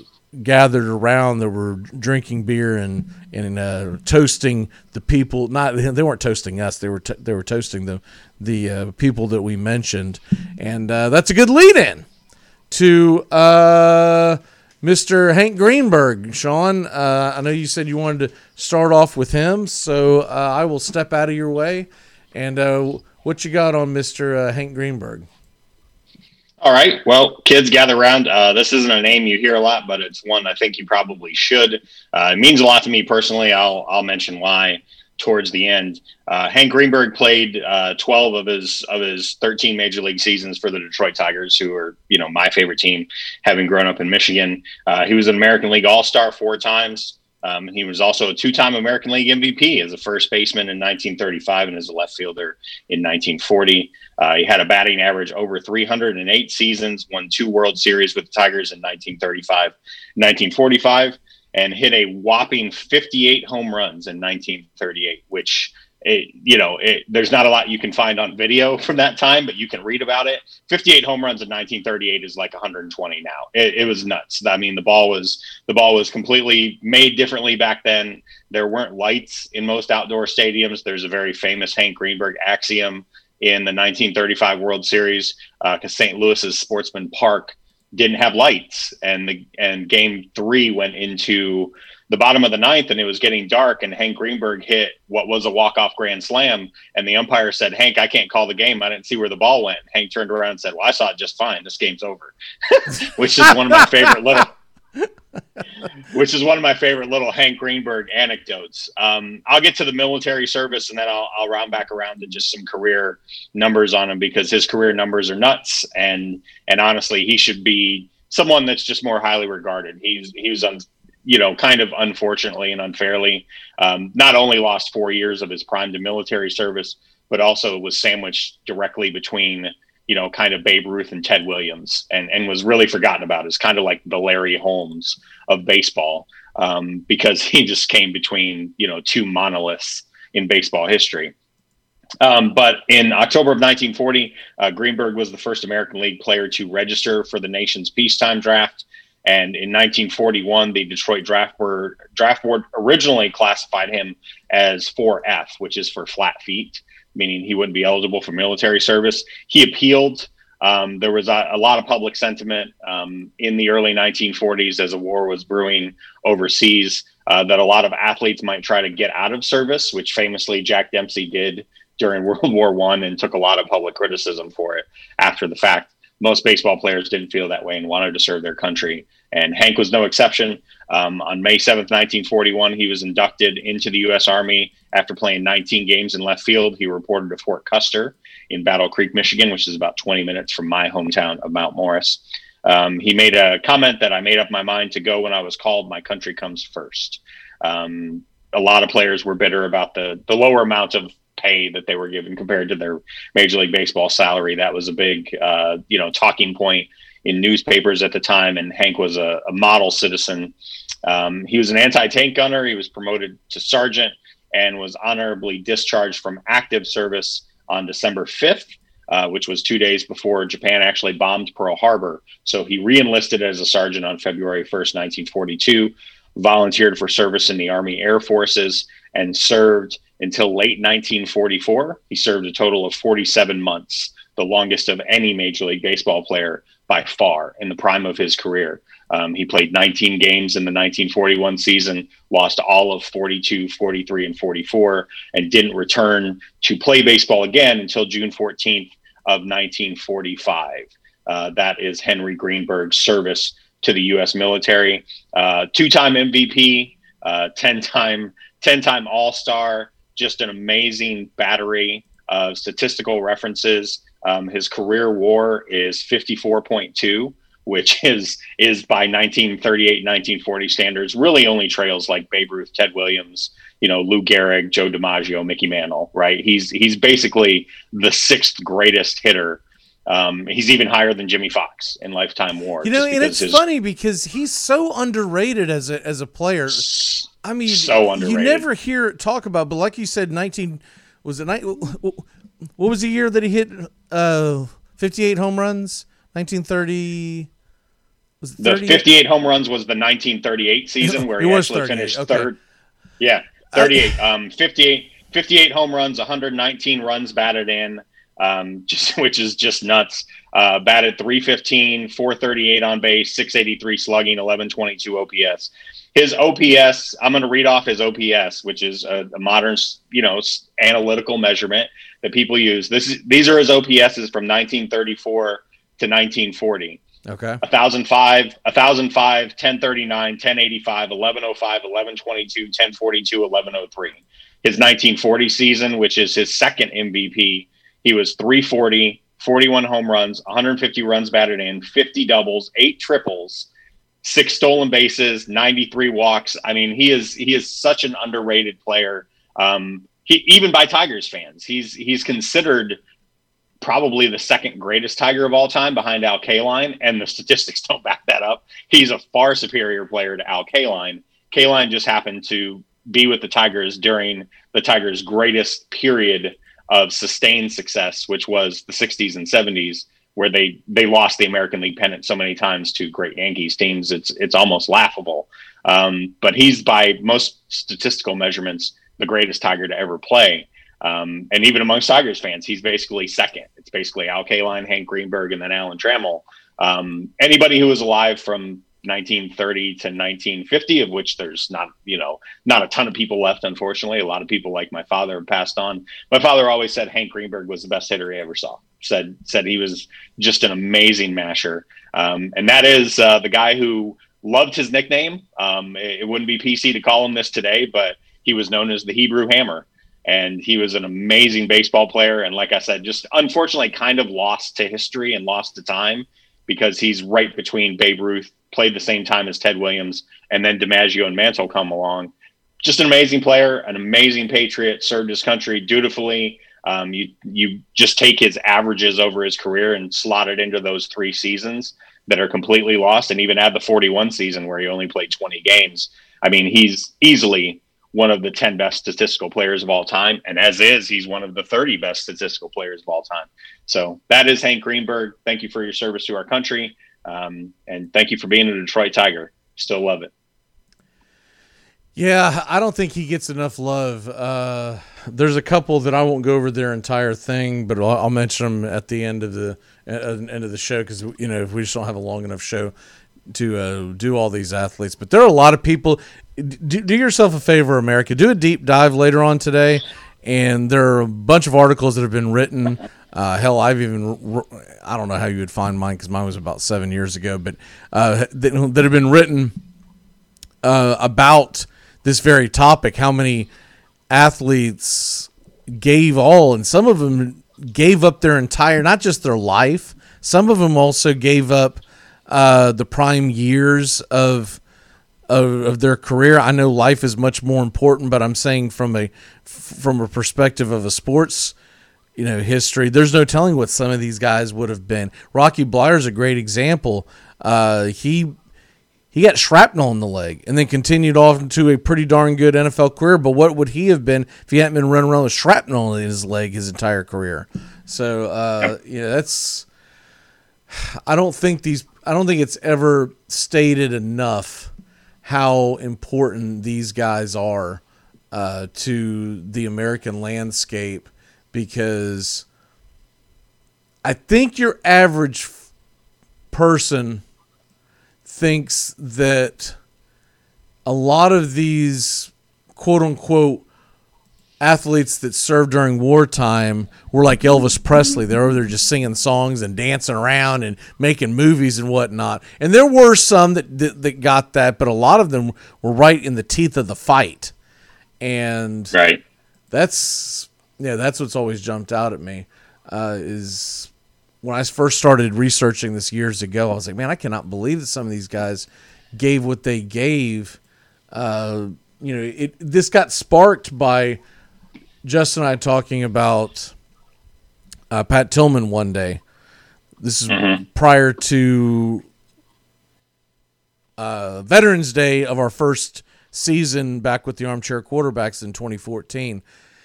We we talked about it on end for I don't know 15 20 minutes that day and this was like a week or so before uh, Veterans Day and Justin and I call each other off air and basically said, "Why don't we do that for as many guys as we can find?" And then you start opening the lid, and you're like, "Man, I did not know there was this many guys." I'm going to do one of the basic ones because I think this has to always be uh, appreciated, especially considering not only is this man considered possibly the greatest hitter of all time, he's also considered possibly one of the greatest pilots of all time in Mr. Ted Williams. Played 19 year career as a left fielder for the Boston Red Sox from 39 to 60, 1939 to 1960, excuse me. Um, it, the only thing that interrupted him was something called World War II and the Korean War. He served in both. January 42, after World War II began, Williams was drafted in the military, being put into Class 1A. Williams joined the Naval Reserve on May 22nd, went on to active duty in 43 and was commissioned second lieutenant in the U.S. Marine Corps as a naval aviator on May 2nd, 1944. Williams also was on the baseball team in Chapel Hill, North Carolina, along with other Red Sox teammates like Johnny Pesky. Remember the Pesky pole? Uh, in pre flight training. After eight weeks in Amherst, uh, Massachusetts, the, the uh, and the civilian pilot training course while on the baseball team.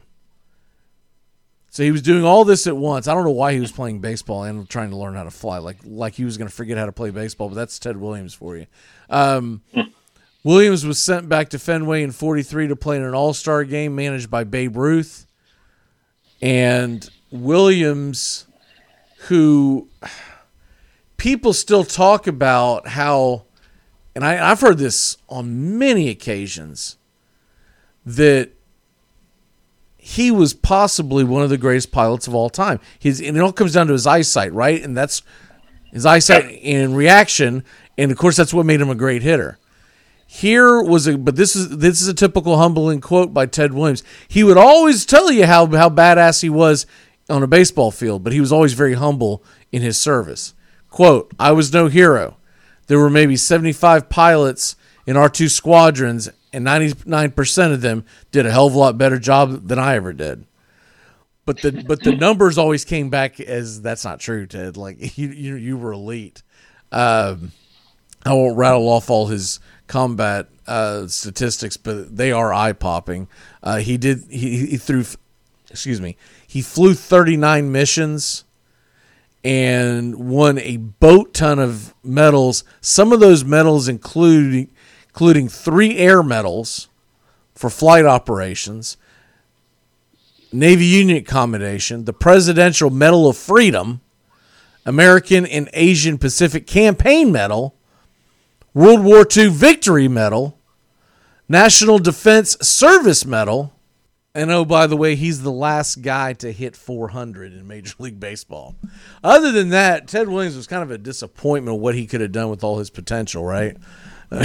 I mean, this guy, and it's funny, and I can just imagine him in a cockpit, just a very determined guy. But remember his famous line that everyone always talks about is uh, they said, What motivated you in the world of baseball? And he said, I wanted people to point at me walking down the street and goes, There's the best damn hitter that's ever lived. I would challenge people to find someone better because uh, Ted Williams to me is probably the greatest overall hitter. When you talk about the power and the average, the greatest hitter of all time. He was the original shift. They shifted a little bit with Babe Ruth, but not a whole lot. It was unthought of in that day. The original shift was called the Williams shift. And so there you go. There, there's that Ted Williams for you. Um, incredible human being, incredible American, and arguably the best, if not the top two or three hitters of all time. And uh, there you go. And then somehow they tried to freeze him, and we're gonna bring him back. That that's how good you you know you're a badass when when they decide they're gonna try to freeze you because they gotta they gotta replicate your DNA.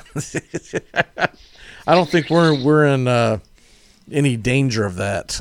Them go, oh, we got we, we got to make sure these guys are around. You know, we got to duplicate old O'Toole and McGee. Don't don't want to lose these guys. Williams are like, oh man, we got got to keep his head. Uh, anyone that forgets that that well, you know what? It's it's let's just forget. It, it's fun. It, it's it's funny that if the kids today with all their Google machines, you know, in the pocket of their hands, go look for videos of Ted Williams, probably the first the first actual search or the first 10 searches is going to be him in the golf cart at Fenway Park that year coming out with his with his just you know not not to sully his name but his son was a was a real piece of work you know trying to just hand out t-shirts for his company that he was trying to use his dad's name to, to Right. tailgate off of um But and I, I think but I will son- always remember also- that that night because that was one of the coolest moments in sports. Because all those all those Major League Baseball players who are obviously all stars, but a lot of them turned out to be Hall of Fame players. Yeah. Them being in awe and emotional getting to meet him. And I remember some of the interviews afterwards. Some of them did talk about this is when I first learned about it essentially. I, I'd heard a little bit about but this uh they talked about essentially what he had done for his country. And I was like, what Ted Williams was in the war too? And I was like, whoa, Ted Williams wasn't just in the war, he was in the wars uh, and and kicked ass in both wars. Uh, uh yeah, it's I'll I'll never forget Mark McGwire leaning over to hug him and being all Mhm. emotional, and of course Nomar was there, and you know all of them. I I don't want to leave anyone out, so I'll, I'll I'll end the list at that. But they were but they were all there back in '99. I I've gone back and watched. You know during the pandemic shutdown, I went back and watched the '99 uh, All Star game. It was a great All Star game, first of all, but then that that being added to it was just incredible. That was the Um, first time the that was the first time the home run derby became appointment television, and they and I mean Yeah. was that whole weekend at Fenway was a big deal. Mark McGwire at that point was, and and we're not going to have the McGwire discussion and, and do the revisionist history on that, but at that point in time, Mark McGwire was the most popular player in baseball in decades. I would say. I mean, everybody was was gobbling up Mark McGwire stuff. The Cardinals were on national TV all the time. Um, that was a real moment. And for him to have been just awestruck by the sight of Ted Williams, much less meeting him, uh, tells you a lot about how much he was revered by baseball players in the game. He was easily one of the most revered players of all time. And yeah, like you said, 70 years after he retired, you know, still nobody's had, you know, nobody's had that kind of talent um, with their eyesight and hand-eye coordination as him. He's still regarded as probably the greatest hitter to ever live, even 70 years later. After most of the people that covered him have long since passed on, that tells you a lot about how great he truly was. Yeah, uh, that's that's also the infamous uh, Pedro Martinez game where he struck out the side and whiffs the first five of six NL batters Mhm. and ends up being the MVP of the uh, of of the All Star game. That that was one of the greatest ones. Um, I always forget the names. I'm not I'm, I'm- I'm not going to go back and cite them, but that's always put up against a similar All Star game in the uh, very beginning of the All Stars, where a list of who's who. Uh, there was a. Uh, in other words, what Pedro Martinez did in '99 hadn't been done in about 60 years. That's the short Yeah. of it. Um, we need to take a quick break because when we come back, we're going to talk the NFL. We're also going to do betting 101. Sean Sean had a good idea for uh, our show, and uh, I, th- I think we're going to start this up uh, for people who are, are getting new to betting, don't understand terms, don't understand a lot of philosophies. We're going to do that. We're going to do our Power Five along with a couple of more names from the past that have served our country. We'll be back in a flash when the armchair quarterbacks continue.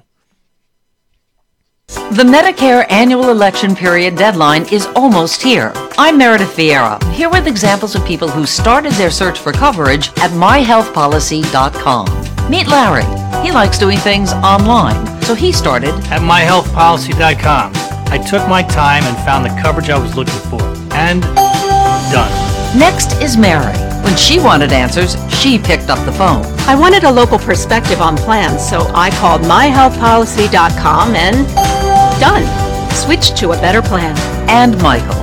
I met with a local licensed insurance agent face to face and done. Go to myhealthpolicy.com to compare top rated Medicare Advantage plans in your area, including $0 premium plans, or call 1 800 GO START. That's 1 800 GO START. Meredith Vieira is a paid endorser. KF Agency operates myhealthpolicy.com, not connected with or endorsed by the U.S. government or the federal Medicare program. A licensed insurance agent may call. It's important to remember the value of taking time for ourselves to do the things that help us grow and explore, like learning something new. And now, with the Great Courses Plus, it's never been easier to experience the joys of learning.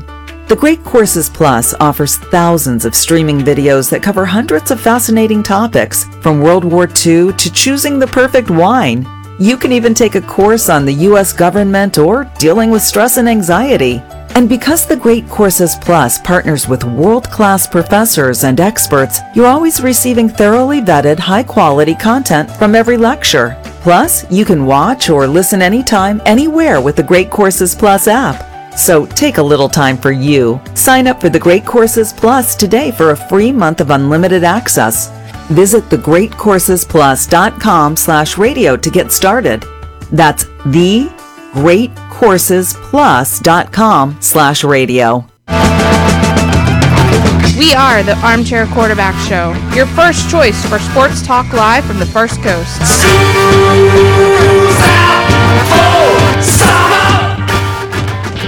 Amazon Prime members now get free grocery delivery with a minimum order. You'll get your groceries with two hour delivery. So in that time, you can finally figure out where the biblioteca is, learn how to play the acoustic guitar, and I guess get a puka shell necklace. Do a makeup tutorial, but realize halfway contouring is hard, and you're beautiful just as you are. Whatever it is you're doing with your time, your shopper will be carefully picking out your favorite organic meats, produce, dairy, and snacks while providing contactless delivery to your door. Free two hour grocery delivery, now with Prime. It was a young man named Private fought for his country and never made it home. But for every dream that shattered, another one comes true. This car was once a dream of his back when it was new. Welcome back here to the Armchair Quarterbacks. Happy Veterans Day. Make sure to thank a veteran. Uh, even if you're sheltered in place or how whatever term you want to use nowadays, you know, reach out to them on on a social media. Give them a call. Give them a text. Something. Uh, it's a it's an important day for all veterans, and then of course. Uh, the ones that have fallen and never gotten back, it's it's really important to those loved ones. So if you know anyone who has gone through that, make sure to reach out to them because obviously this day rings true to them. Uh, Sean, switching gears a little bit, we're, we're gonna start with the with our, our Power Five, and then we're gonna do something we call Betting 101, and I'll come up with a better name for it maybe down the road, maybe even a, a intro song or something. But I hell, I, I, I didn't really think and nothing jumped out at me, so we're just gonna do uh, call it Betting 101. If we come up with a better name, fair enough. But what we're going to do is we're going to try to go over some basic questions every week, throw a couple questions, and uh, I'll try to do my best to uh, to answer them uh, as I know. But before we do that, let's go ahead and get into our uh, Power Five in the NFL. There's a lot of debate could be up for this one. I mean, this I mean this this was a little deeper than it has been. I think the first few weeks it was a foregone conclusion. And now you're like, well, I don't know, man. Christ Almighty, the Steelers almost lost to the Cowboys. What am I doing having them on my list? And you know, Chiefs almost blow it with the Panthers. What the hell's going on there? And I thought Buffalo was a was a was a sham, but they they got up off the mat and took care of Seattle. And can Seattle ever tackle again? And what was I doing with the Tampa Bay Buccaneers up so high? So there's a lot of things that you could throw out there and I'm interested to see where you're going with your Power Five because I I would be shocked if ours is the same, but we'll see how it goes. What you got, sir? Starting at number five, and then you know, kind of explain, and then, then go all the way up to number one. Okay, uh, from five to one, uh, my number five is the New Orleans Saints. Um, I had written this team off and left them for dead. Uh, I, I, like pretty much the rest of the country, was pitifully wrong about how that Sunday night game was going to play out. Uh, I still don't think Drew Brees' arm is is built to hold up in the long term. I think there are scheme based things that people are going to start doing, especially packing the middle of the field and forcing him to throw those hot out routes um, to people. That I just don't know that his arm is going to be able to handle that. Actually, the metrics on his air yards are not bad. He's he's like in the top twelve in average yards uh, in the air per attempt but I know what my eyes tell me. My eyes tell me that that that arm is about three is about one shot to the shoulder from being you know 2016 Peyton Manning arm, and uh, we all saw that firsthand. But the defense is getting better. Uh, Cameron Jordan was, I mean, up in Brady's grill all week. They've gotten some guys back um, on the defensive line, some depth guys, so that their first string dudes aren't just blowed up in the third quarter. So they're maybe on the rise. Now we'll see, you know, in the next couple of weeks what happens. They've got some interesting games coming up. My number four is the Buffalo Bills. Um, again, a little bit underwhelming there in weeks like five, six, seven. Um, but the last two weeks, I mean, they've really shown a penchant for having a game plan. Um, the Patriots game, you know, you can say they eked it out, but they, they knew what the Patriots' weaknesses were. They just ran it down their throat. This past week, I was so impressed with that game plan. They were like, hey, Seattle, you can't cover anything. You can't cover a piece of Swiss cheese. Cool. We're going to throw on 24 of our first 28 That's that's what every on- team has done, and that's why I keep Yeah, trying to tell exactly. people when, when they try to stream a running back against this against the Seahawks. It's like, yeah, there's the Seahawks rush defense isn't that great, but the stats But you- look great because no one runs on them because you, ju- could just freaking.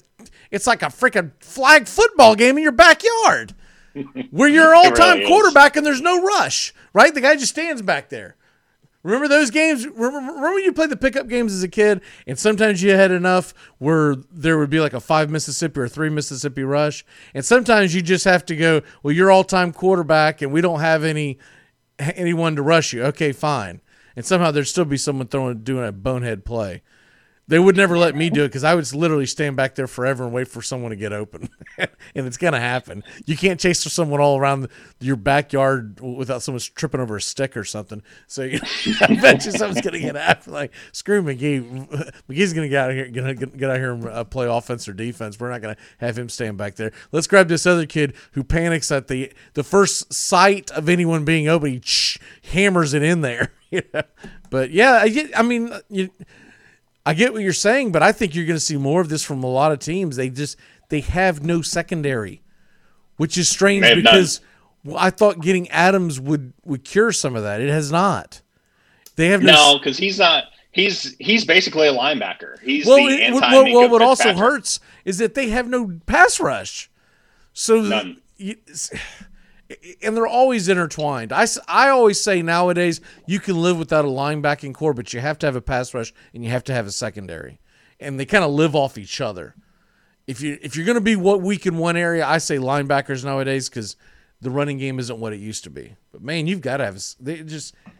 Anyways, go ahead. Sorry, I didn't mean to cut you off. No, you're good. The the Bills the Bills last um, seven games. No, I'll just lay it out like that because they're seven and two. They've got to buy after this coming week at Arizona, which is suddenly just a super duper primetime game in the middle of the afternoon on Sunday. Bills at Cardinals. Host Oh, why is that at- not Sunday night football flex? Why do we have to watch Ravens versus freaking Cam Newton? Don't ask me. I don't, I don't make the decisions. But at Arizona, host the Chargers, at the Niners, host the Bills on December the 13th. Or not the Bills, the Steelers. Host the Steelers on December the 13th. That could be that could be for home field. You never know. Um, and the the last game of the season is against the Dolphins, who you know we we're not going to talk about them right now, but I'm sure we'll talk about them again on Sunday. They're Sunday. not out of the Um, race for the division, by the way. no, not by any means are they out of the race. But Buffalo's my number four. Um, number three is the Baltimore Ravens. Uh, convincing win against you know my son's favorite team. Uh, that was not an easy game to watch. Uh, I still think they're kind of smoke and mirrors. I, I still think teams now have a plan to prevent the running game from beating them. Um, and Lam- Lamar's still got to prove to me that he can win a traditional, you know, shootout with something other than his legs. He's got to win it with his brain and his arm. But right now, that defense is firing on all cylinders. Uh, they're getting a lot of turnovers. You know, you never know when turnover luck's going to regress to the mean. But they're they're every game of them I've watched when people are fighting for extra yards, somebody always comes into that pile and rips the ball out. And they're obviously coached up to do it. They're very, very good at it. And turnovers really can give your offense an advantage. So Baltimore is my number three. Pittsburgh's my number two. Um, still, still a little just highly dubious of this offense and how long Ben's going to hold up. And we saw what they were like last year without Ben. Listen, UT fans here in Tennessee, I know you love you some Josh Dobbs, but uh, he ain't even the number two. He's the number three. Like the number two is still Mason Rudolph. Uh, we saw that offense with Mason Rudolph last year. So if they lose Ben for any considerable period of time, we don't know if he's going to play this week because he's on the C19 reserve list. He may not. Looks like he Um, will. Uh, uh, looks like he probably will. Right it looks now, like a Stafford coming- situation. Right now, he's been coming up uh, negative, and uh, assuming that stays, but it, it did make every Ben Roethlisberger, quarterback owner, uh, pucker up a little bit in fantasy football. yeah, Yeah, absolutely. What do I have So behind him? Oh, what the hell have I?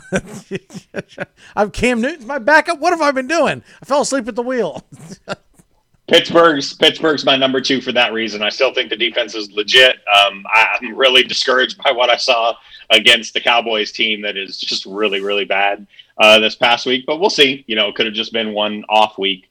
Uh, looking ahead, you never know. Uh, number one's the Kansas City Chiefs. You know, they've got the one blemish on their record against a Raiders team that I think is a lot better than people are giving them credit for, who played a perfect game. Um, the Panthers were more than up to the challenge, and the Panthers are a sneaky, frisky team.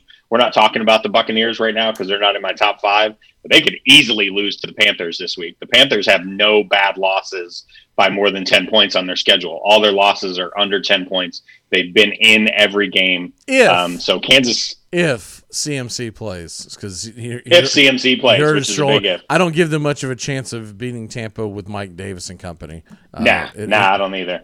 But Kansas City's my number one. They're until somebody knocks them off. They're the defending champions. They're eight and one. Um, I don't know how you beat uh, how you beat that offense. You have to play a perfect game. You have to not turn the ball over. The Raiders were able to do that in Arrowhead, but nobody else has been able to do it. Um, so they're my number one. Okay, so I'm going to start off with my number five, and I will put a 5A there because I think it'll all get figured out here in a couple of weeks when they play each other. But as of right now, I'm going to put the Baltimore Ravens and Tennessee Titans right there, neck and neck. Uh, Tennessee has shown that they can win games against teams like Buffalo, but then they also turn around and lose games against Cincinnati. So I don't know what the hell's going on there. They're spotting dimes. They're they're eating onions. Uh, you, you know, it's just so I have a hard time putting them in my top five until if they beat the Colts tomorrow night. They then play the Ravens, and then they then they Mhm. play the Colts again. That's a big three game series or three week Yep. series, excuse me, or series of three games in, in, in a couple weeks. If Tennessee comes out of that two and one, no matter which games they win, then I'd be Mhm. more inclined to put them as so- solidly in my top five. But until then, they've got to beat the Colts. And honestly, the more important thing would be for them to sweep the Colts and say, "Who gives a damn about the Ravens? Let's rest everybody." we can put Yeah. we can put this away because the the Colts the same week that Tennessee plays Baltimore. I, th- I'm pretty sure that uh, the Colts play the Packers, so it could be even Steven on that. Go, hey, you lose, we lose. Okay, we'll see you next Sunday. Uh, so, and the, and the last thing that can that the Colts can endure is losing more than one game over the next few weeks, which is tough because you're going to play at Tennessee. I think it might be at home, but you're playing the Packers and then at home against Tennessee. The Packers game's a home game. Yeah, Packers and that the Packers Yeah. game and the second Titans game are back to back home games. It's gonna be tough to win two of those three, but you but you're gonna have to because losing last weekend to Baltimore kind of puts you behind that eight ball. So there you Way have behind. Yeah, so there you have that. Now, obviously, if they go out there and they sweep the Titans, then they would be, you know, probably at worst tied with them record wise, and they'd have the the uh, the head to head. But usually, how these things work out with the divisional games is one wins one and one wins the other. And it's not always that you win them, especially this year. It, home field advantage is nothing. So, um, my number four team is the New Orleans Saints. Uh, I've always had them on the out outer liar. I've I, I still look fantasy wise. No, I don't want Drew Brees, but winning a Super Bowl, I think he could still pull it off. I don't think you know what's the famous line people like to use. Uh, we'll, we'll insert Drew Brees. Uh, the the the reports of Drew Brees' demise have been greatly exaggerated. have been Uh, greatly exaggerated. Yeah. he he can still play football in the National Football League as a top 10, top 15 quarterback. See who he was 5 years ago? No. But hell none of us are. Um, so- Literally none of us. Yeah.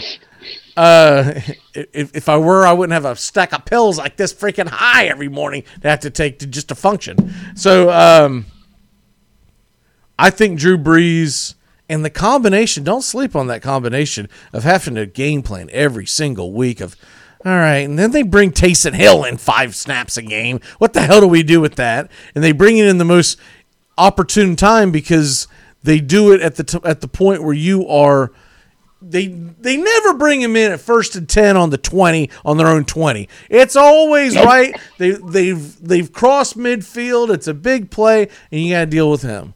And i'll tell you what don't sleep on the fact that if they need they can always put Jameis Winston in there if something were to happen to Brees so they're really set at quarterback and I would hate to have to game plan against the Jameis Taysom Hill situation. That would be a nightmare. Can you imagine?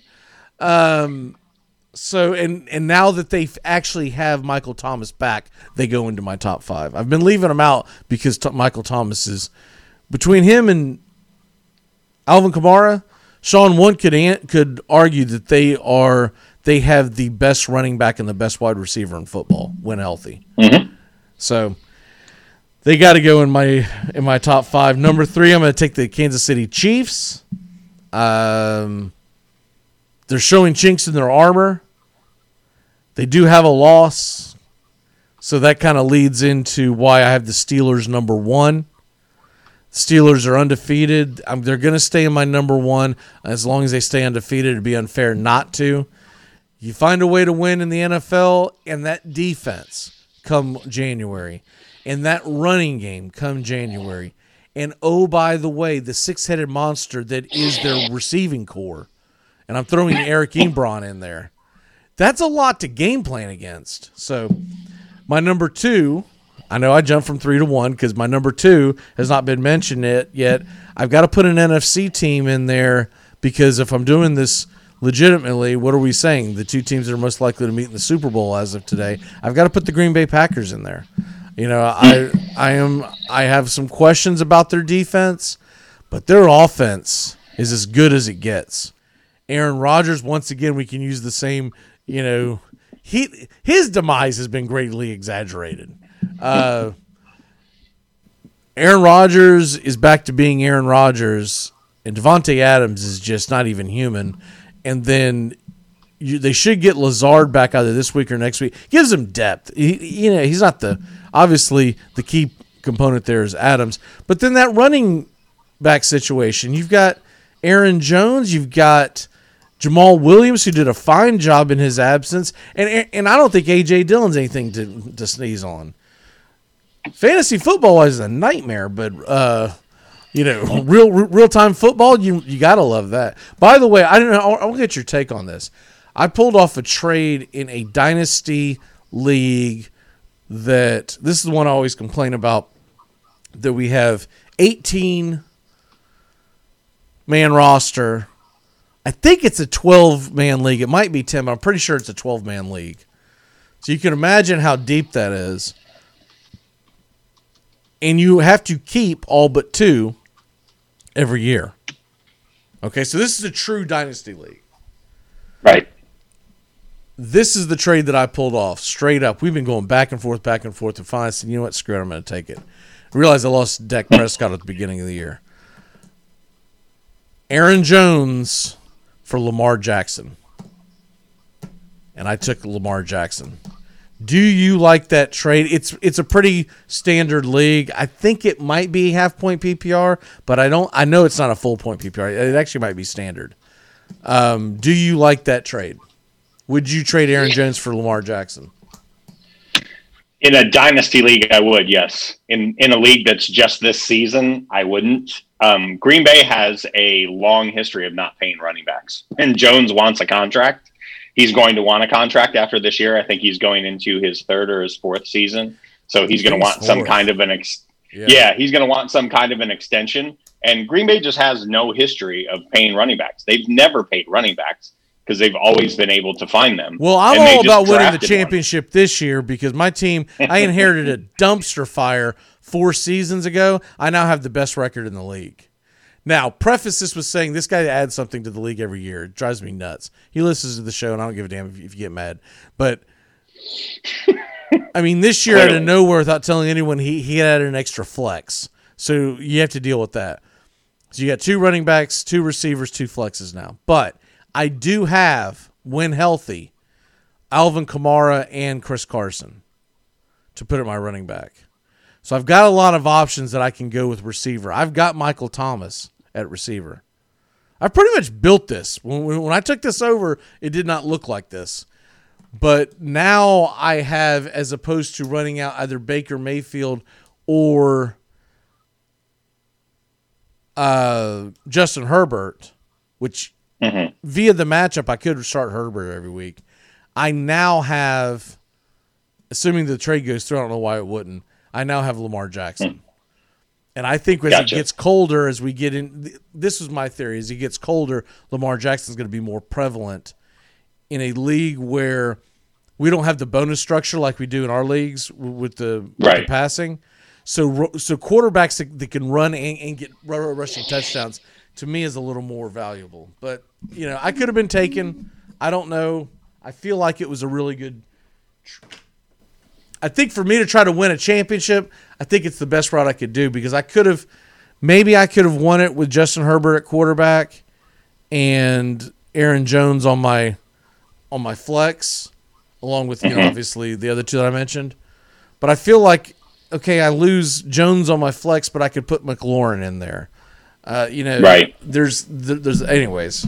I just want to get your take on it. We don't we don't have to do a deep dive on my one of my 28 fantasy football teams, but uh, I just want to get you. Okay, so I'll, I'll I'll get some kind of soundbite in the near future, but um, betting 101. I know a lot of our stuff has always been called skin in the game, but we'll just call it betting 101. So, thro- so throw me a good question this week, and we'll build on this every week. But throw me one that you think the new betting public, especially with gambling now being in Tennessee for the first time legally, just uh, less than a uh, two weeks ago. Um, throw me one at, excuse me, throw one at me that you think is a, you know, what do I do or what does it mean or I don't care where we go. In the future, send them to me before the show so I don't get caught flat-footed. But hopefully, you don't ask me something like, you know, so if you're playing craps and what you got? Okay, so my first question, and and this is just for to, to give everybody an insight. Um, I'm very much a novice to, to sports gambling. It just launched in Tennessee two weeks ago.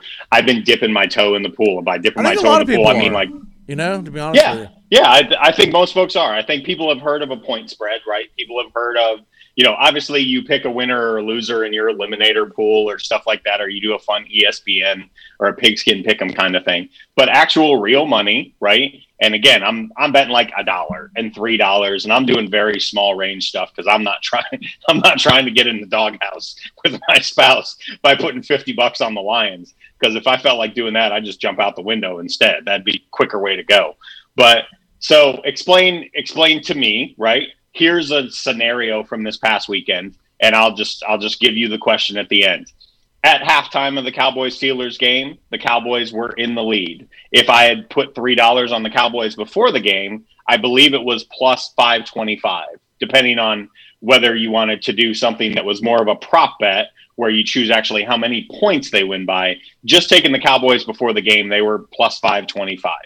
At halftime, since they were in the lead, Taking they the Cowboys to win? Yeah, taking There's the Cowboys no way. Oh, I'm sorry. The Cowboys. Sorry, sorry, sorry. I had it flipped in my head. Sorry. Yes. Okay. So the Cowboys plus five twenty five. I was thinking you said the Steelers, and I was like, what? Okay. It's like, where's this betting site? So so at halftime, Yeah. um, at halftime because they were in the lead, it was down to two twenty five.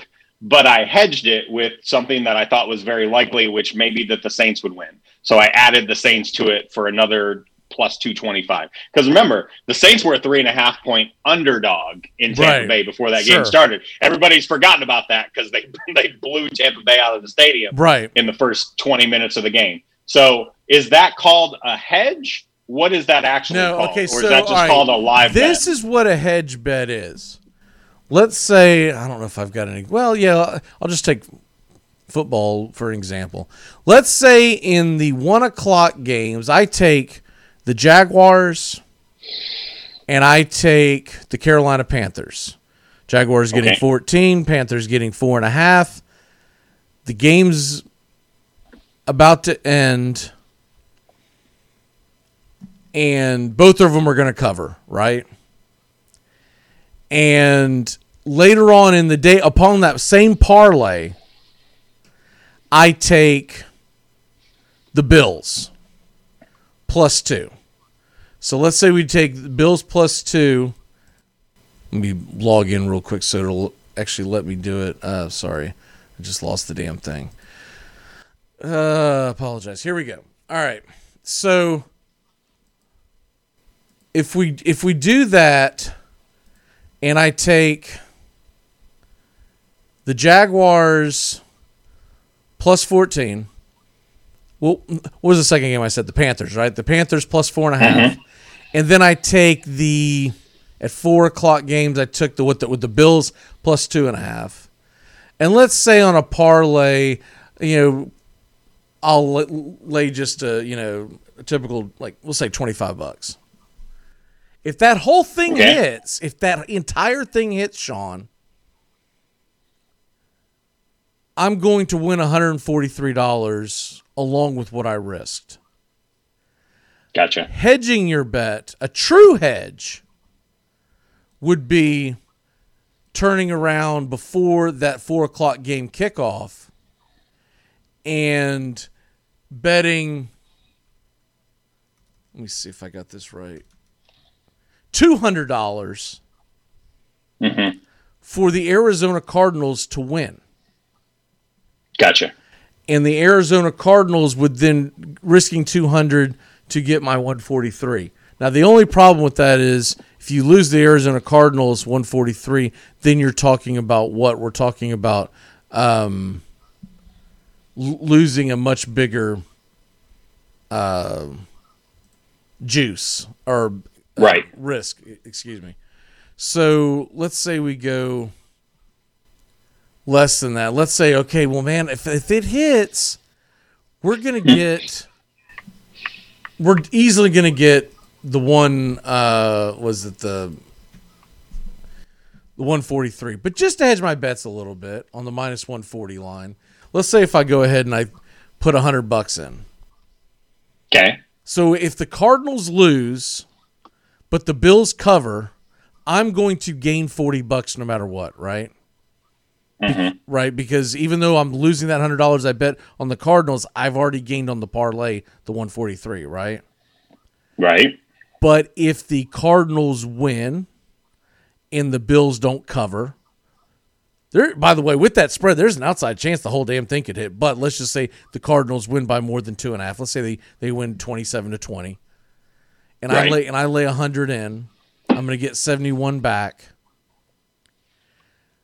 I will lose the, the it was essentially what 70 bucks because Buffalo didn't Mhm. win, but I didn't go Right. in other words in other words I didn't go, man, I went from 143 to nothing.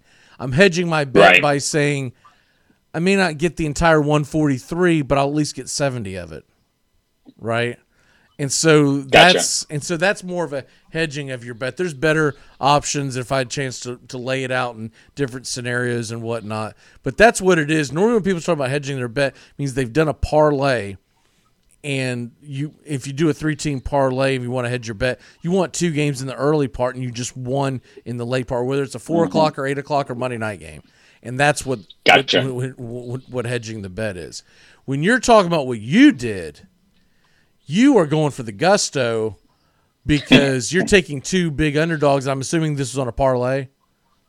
Yeah, yeah, it was Cowboys Saints. So at halftime, the Cowboys were plus 225. They were in the lead, and the Saints were plus 325 before the game. Funny, funny enough, I hit the back end, which I was less certain about. I was more certain the Cowboys would hang on, which they didn't. Yeah, Um, and then now the Saints covered in the back end, but I still lost the parlay because the Cowboys Right. didn't cover with or the win. bigger with the bigger matchups anything anything over plus 200 i would suggest don't parlay it i would suggest get Hmm. you take your five or ten bucks or whatever you're going to put in there and just Sure. go straight up because it's a real kick in the crotch when so let's say if you put 10 bucks in on both of those games cowboys don't cover but the saints do you come out a- ahead right yeah. Because if it was plus two hundred for or two twenty five or where it was for them to win, you still you, you're going to gain what almost thirty bucks, and you and you Right. and you in total you you you risk twenty. Now, what's more likely Yeah. to happen on a lot of situations is you lose both you lose both the damn games. But my point is, unless you're just taking five dollars and having fun with it, so I'm talking about like real bets, fifty dollars, hundred dollars, whatever. And if you're taking five dollars having fun with I call them long shots. I don't even know if they've even ever had a name, but I'll do this every once in a while, and I'll throw five bucks down and try to predict two or three just ridiculous upsets. And I've done some where I, I felt pretty good about it, and I lay five bucks down, and astronomical payback, like a thousand plus. There's always one, at least one game screws you, but you know it's fun to throw in. So like, let's say you're betting a total of three to five hundred dollars that day. You have one five dollar bet. It's still it's fun to go. Oh, look at this. Look, look out! Right. Look out! Right. the hell's going over here in the Arkansas Florida game? And I've got yeah, but there's always that one that if you do that, I would suggest you spread those out because you you you take them all at once. There's a good chance one game you're like, oh man, I took them on a plus six twenty five, hoping that thing could get close, and it's halftime and they're down by forty. Yeah, and you're like, uh, the, screw this. So that's that's the basics of that. Um, let's go ahead and uh, uh, finish off with uh, I, sorry, I got the wrong piece of paper. David Robinson. What you got on David Robinson today, sir? Yep. Uh, quick, quick part as we go into the end of the show. Um, Want to talk about the admiral really quick. One of uh, one of the real stand-up gentlemen in the history of the National Basketball Association.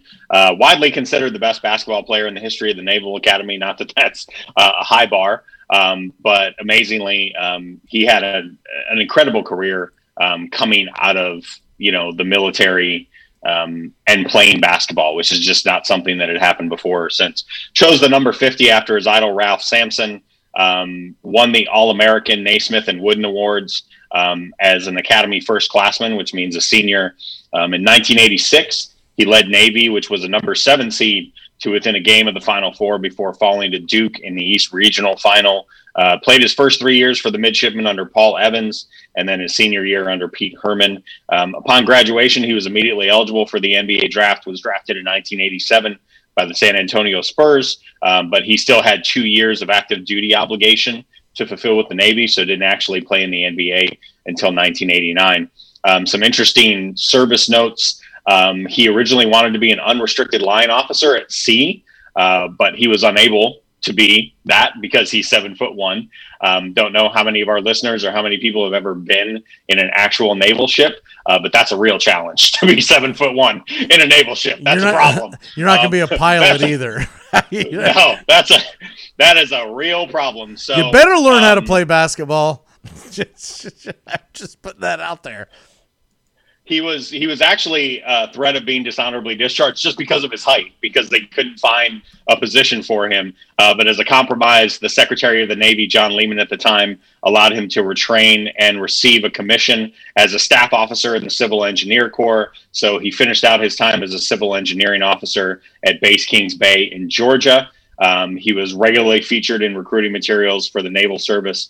And um, despite the nickname admiral which he was never actually an admiral um, his actual rank upon fulfilling the service commitment was lieutenant junior grade. Um, started in the basically what amounts to the 88 89 NBA season with the San Antonio Spurs. Just some overall, you know, career highlights two time NBA champion, 10 times All NBA. Um, the MVP in 94 95, which unfortunately, if you search for online, you're going to get a lot of results about how mad Akeem Olajuwon was about that. Akeem Olajuwon absolutely just, just I mean, humiliated him in the playoffs that year and, and really took it personally. Um, and Hakeem, by all accounts, is a nice guy, but I think they did not like each other very much and had a great rivalry for years and years. Um, he was the 89 90 Rookie of the Year, the 91 92 Defensive Player of the Year, eight time All Defensive Player, uh, like I said, two time NBA champion, 93 94 scoring champion, um, and is in the Hall of Fame. So that's David Maurice Robinson, also known as the Admiral. You can find him on Twitter at David the Admiral. Just an, an incredible story, um, an incredible player, and really ahead of his time. If he played in today's game, he'd be shooting three pointers. And also something I think gets overlooked by him is uh, he was a mathematics major and evidently is really really sharp when it comes to the world of math. So had Yep. it been around when he retired, he might have went into the analytics world, right? Um, so uh, although analytics in basketball is just about the dumbest thing, but anyways, I'm sorry, dude. You can anal- analytic all you want. I'm not going to be able to cover LeBron James. I'm just telling you, man. It's, just, it's never going to happen, my friend. Never going to happen. Um, my my last one for today. I, I know we're running out of time, so I'll, I'll cut this pretty short. Is uh, Christy Mathewson? Uh, most people, I'd, I'd say a lot of people probably don't know who he is, but he is looked upon as one of the greatest pitchers of the early part of the 20th century. Nicknamed the Christian Gentleman. Uh, late in the 1918 season, Mathewson enlisted in the U.S. Army for uh, World War One. His wife Jane very much opposed the decision, but Matthews Mathewson insisted on enlisting. He served overseas as a captain in the newly formed Chemical Service, along with Ty Cobb. Everyone forgets that Ty Cobb was actually a war hero, but uh, we won't talk about that today. We'll, we'll save that for a future show. But uh, Ty Cobb actually was. Ty Cobb's not the terrible person that you that you've read in the headlines. There was a lot to Ty Cobb. Um, when he arrived in France, talking about Mathewson, he accidentally gat he was accidentally gassed during a chemical training exercise, and he ended up getting tuberculosis from this, and infects his lungs. Mathewson served in the American Expeditionary Forces until February of 1919 when he was discharged because of the tuberculosis. He returned as a coach to the Giants from 1919 to 1921, could not pitch again. He spent a good portion of that time at uh, Saranac Lake fighting tuberculosis. Uh, Mathewson would later on uh, pass away just a few years later. Um, Christy Mathewson Day is celebrated as a holiday in his hometown of Factoryville, Pennsylvania, on the Saturday closest to his birthday. And so uh, there you have. He, he's one of my favorite stories because the guy basically he got hit with mustard gas in a training exercise. Right. And uh, the guy pitched for the New York Baseball Giants for for, for 17 years under their greats. You know, th- that's when the New York Giants were at, at their peak. You know, he was in the very first World Series, uh, 373 total wins, 2,500 strikeouts, but in an era where you didn't strike people out, it was looked upon as a badge of honor to not strike out. So you didn't have you know oh this guy struck out four four times today, but he also hit a home run. People would say you're a bum, you're a bum. Um, put the ball in play, and uh, two-time World Series champion, two-time triple crown, excuse me, triple crown winner in in pitching, the NL wins leader in four times, ERA leader five times, strikeout leader Mm. five times, pitched two no hitters, and the only pitcher that is revered as is probably better than him in his time period is the great Walter Johnson, the train. But there are people who watched him play that say Christy Mathewson was a gamer and that's the guy you wanted on the mound. Walter Johnson, although he had what would he have over a hundred shutouts in his career, he was something ridiculous.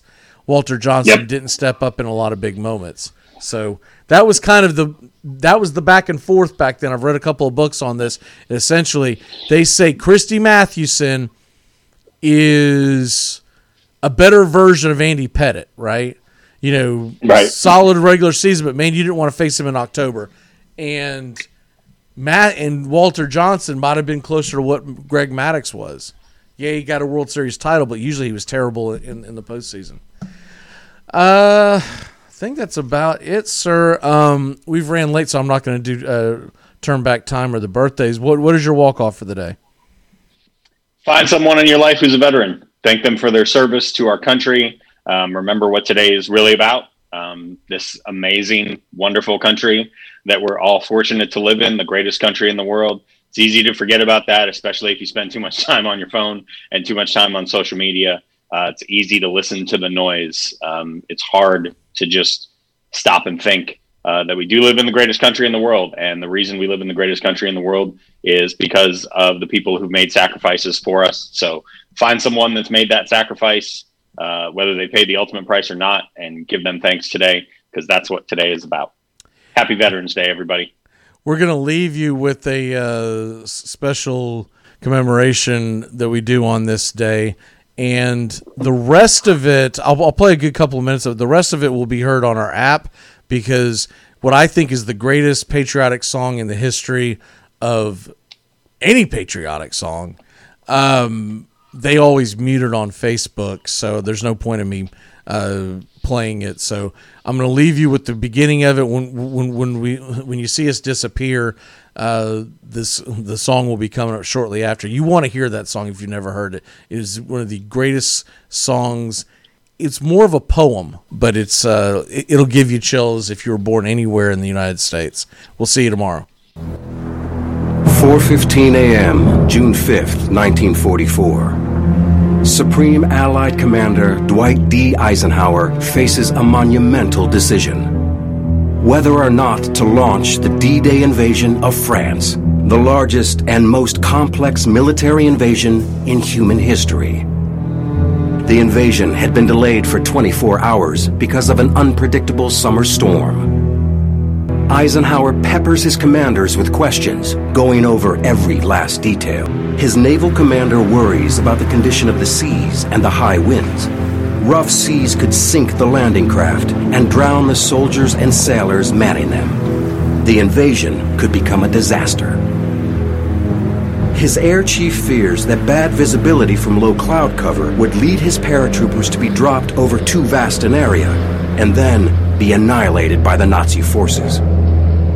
But Eisenhower knows that if he delays, secrecy will be difficult, if not impossible, to maintain. 150,000 troops, American, British, and Canadian, are massed along the English coast, awaiting Eisenhower's orders. Knowing that thousands, or perhaps tens of thousands of Allied soldiers will likely have to die to overcome the enemy defenses.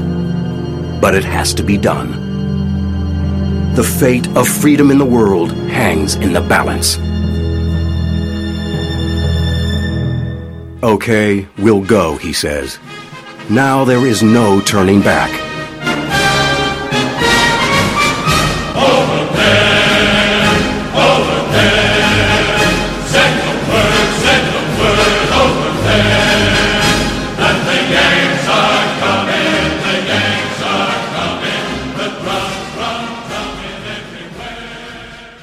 I walked through a county courthouse square. On a park bench, an old man was sitting there.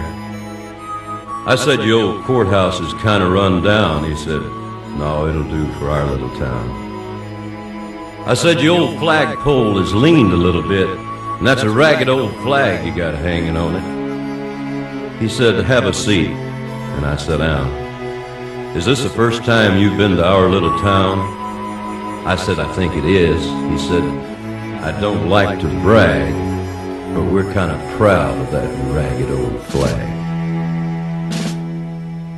You see, we got a little hole in that flag there when Washington took it across the Delaware.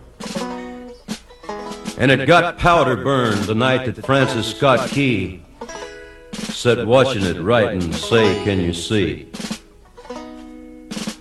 And it got a bad rip in New Orleans with Pakenham and Jackson tugging at its seams. And it almost fell at the Alamo beside the Texas flag, but she waved on though. She got cut with a sword at Chancellorsville, and she got cut again at Shiloh Hill. There was Robert E. Lee, Beauregard, and Bragg, and the south wind blew hard on that ragged old flag. On Flanders Field in World War I, she got a big hole from a Bertha gun. She turned blood red in World War II. She hung limp and low a time or two. She was in Korea, Vietnam. She went where she was sent by her Uncle Sam. She waves from our ships upon the briny foam, and now they've about quit waving back here at home. In her own good land here, she's been abused. She's been burned, dishonored, denied, and refused. And the government for which she stands is scandalized throughout the land. And she's getting threadbare and she's wearing thin, but she's in good shape for the shape she's in. Cause she's been through the fire before. And I believe she can take a whole lot more. So we raise her up every morning, we take her down every night, we don't let her touch the ground, and we fold her up right. On second thought, I do like to brag, cause I'm mighty proud of that ragged old flag.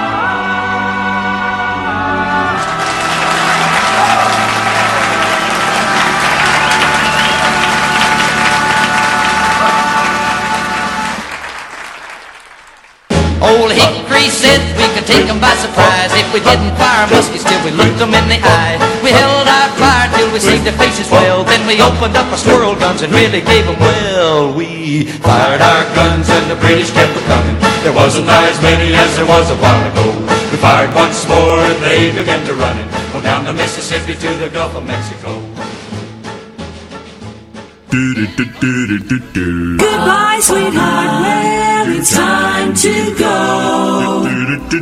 We're back tomorrow with another show. Well, unless we're fired, we'll talk to you then. Goodbye, sweetheart. Goodbye. Goodbye. Guys and gals, it's time to go. We'll see you on the next show. Same bat time, same bat channel. Thanks for listening to Armchair Quarterback Radio, your first choice for sports talk here on the First Coast. Armchair Quarterback Radio comes your way every day. Find Armchair Quarterbacks Radio on Facebook today. And don't forget to tap that app. The Armchair Quarterbacks app is free to download and you can take us anywhere you go. You can hear the whole show every day on Armchair Quarterbacks app.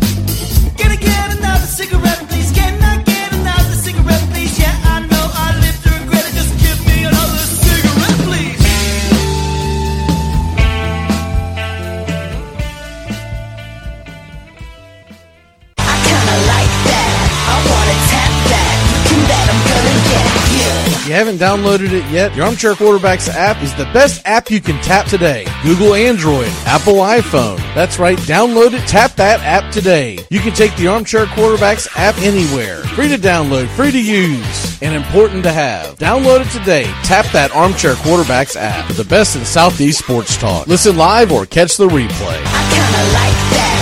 I wanna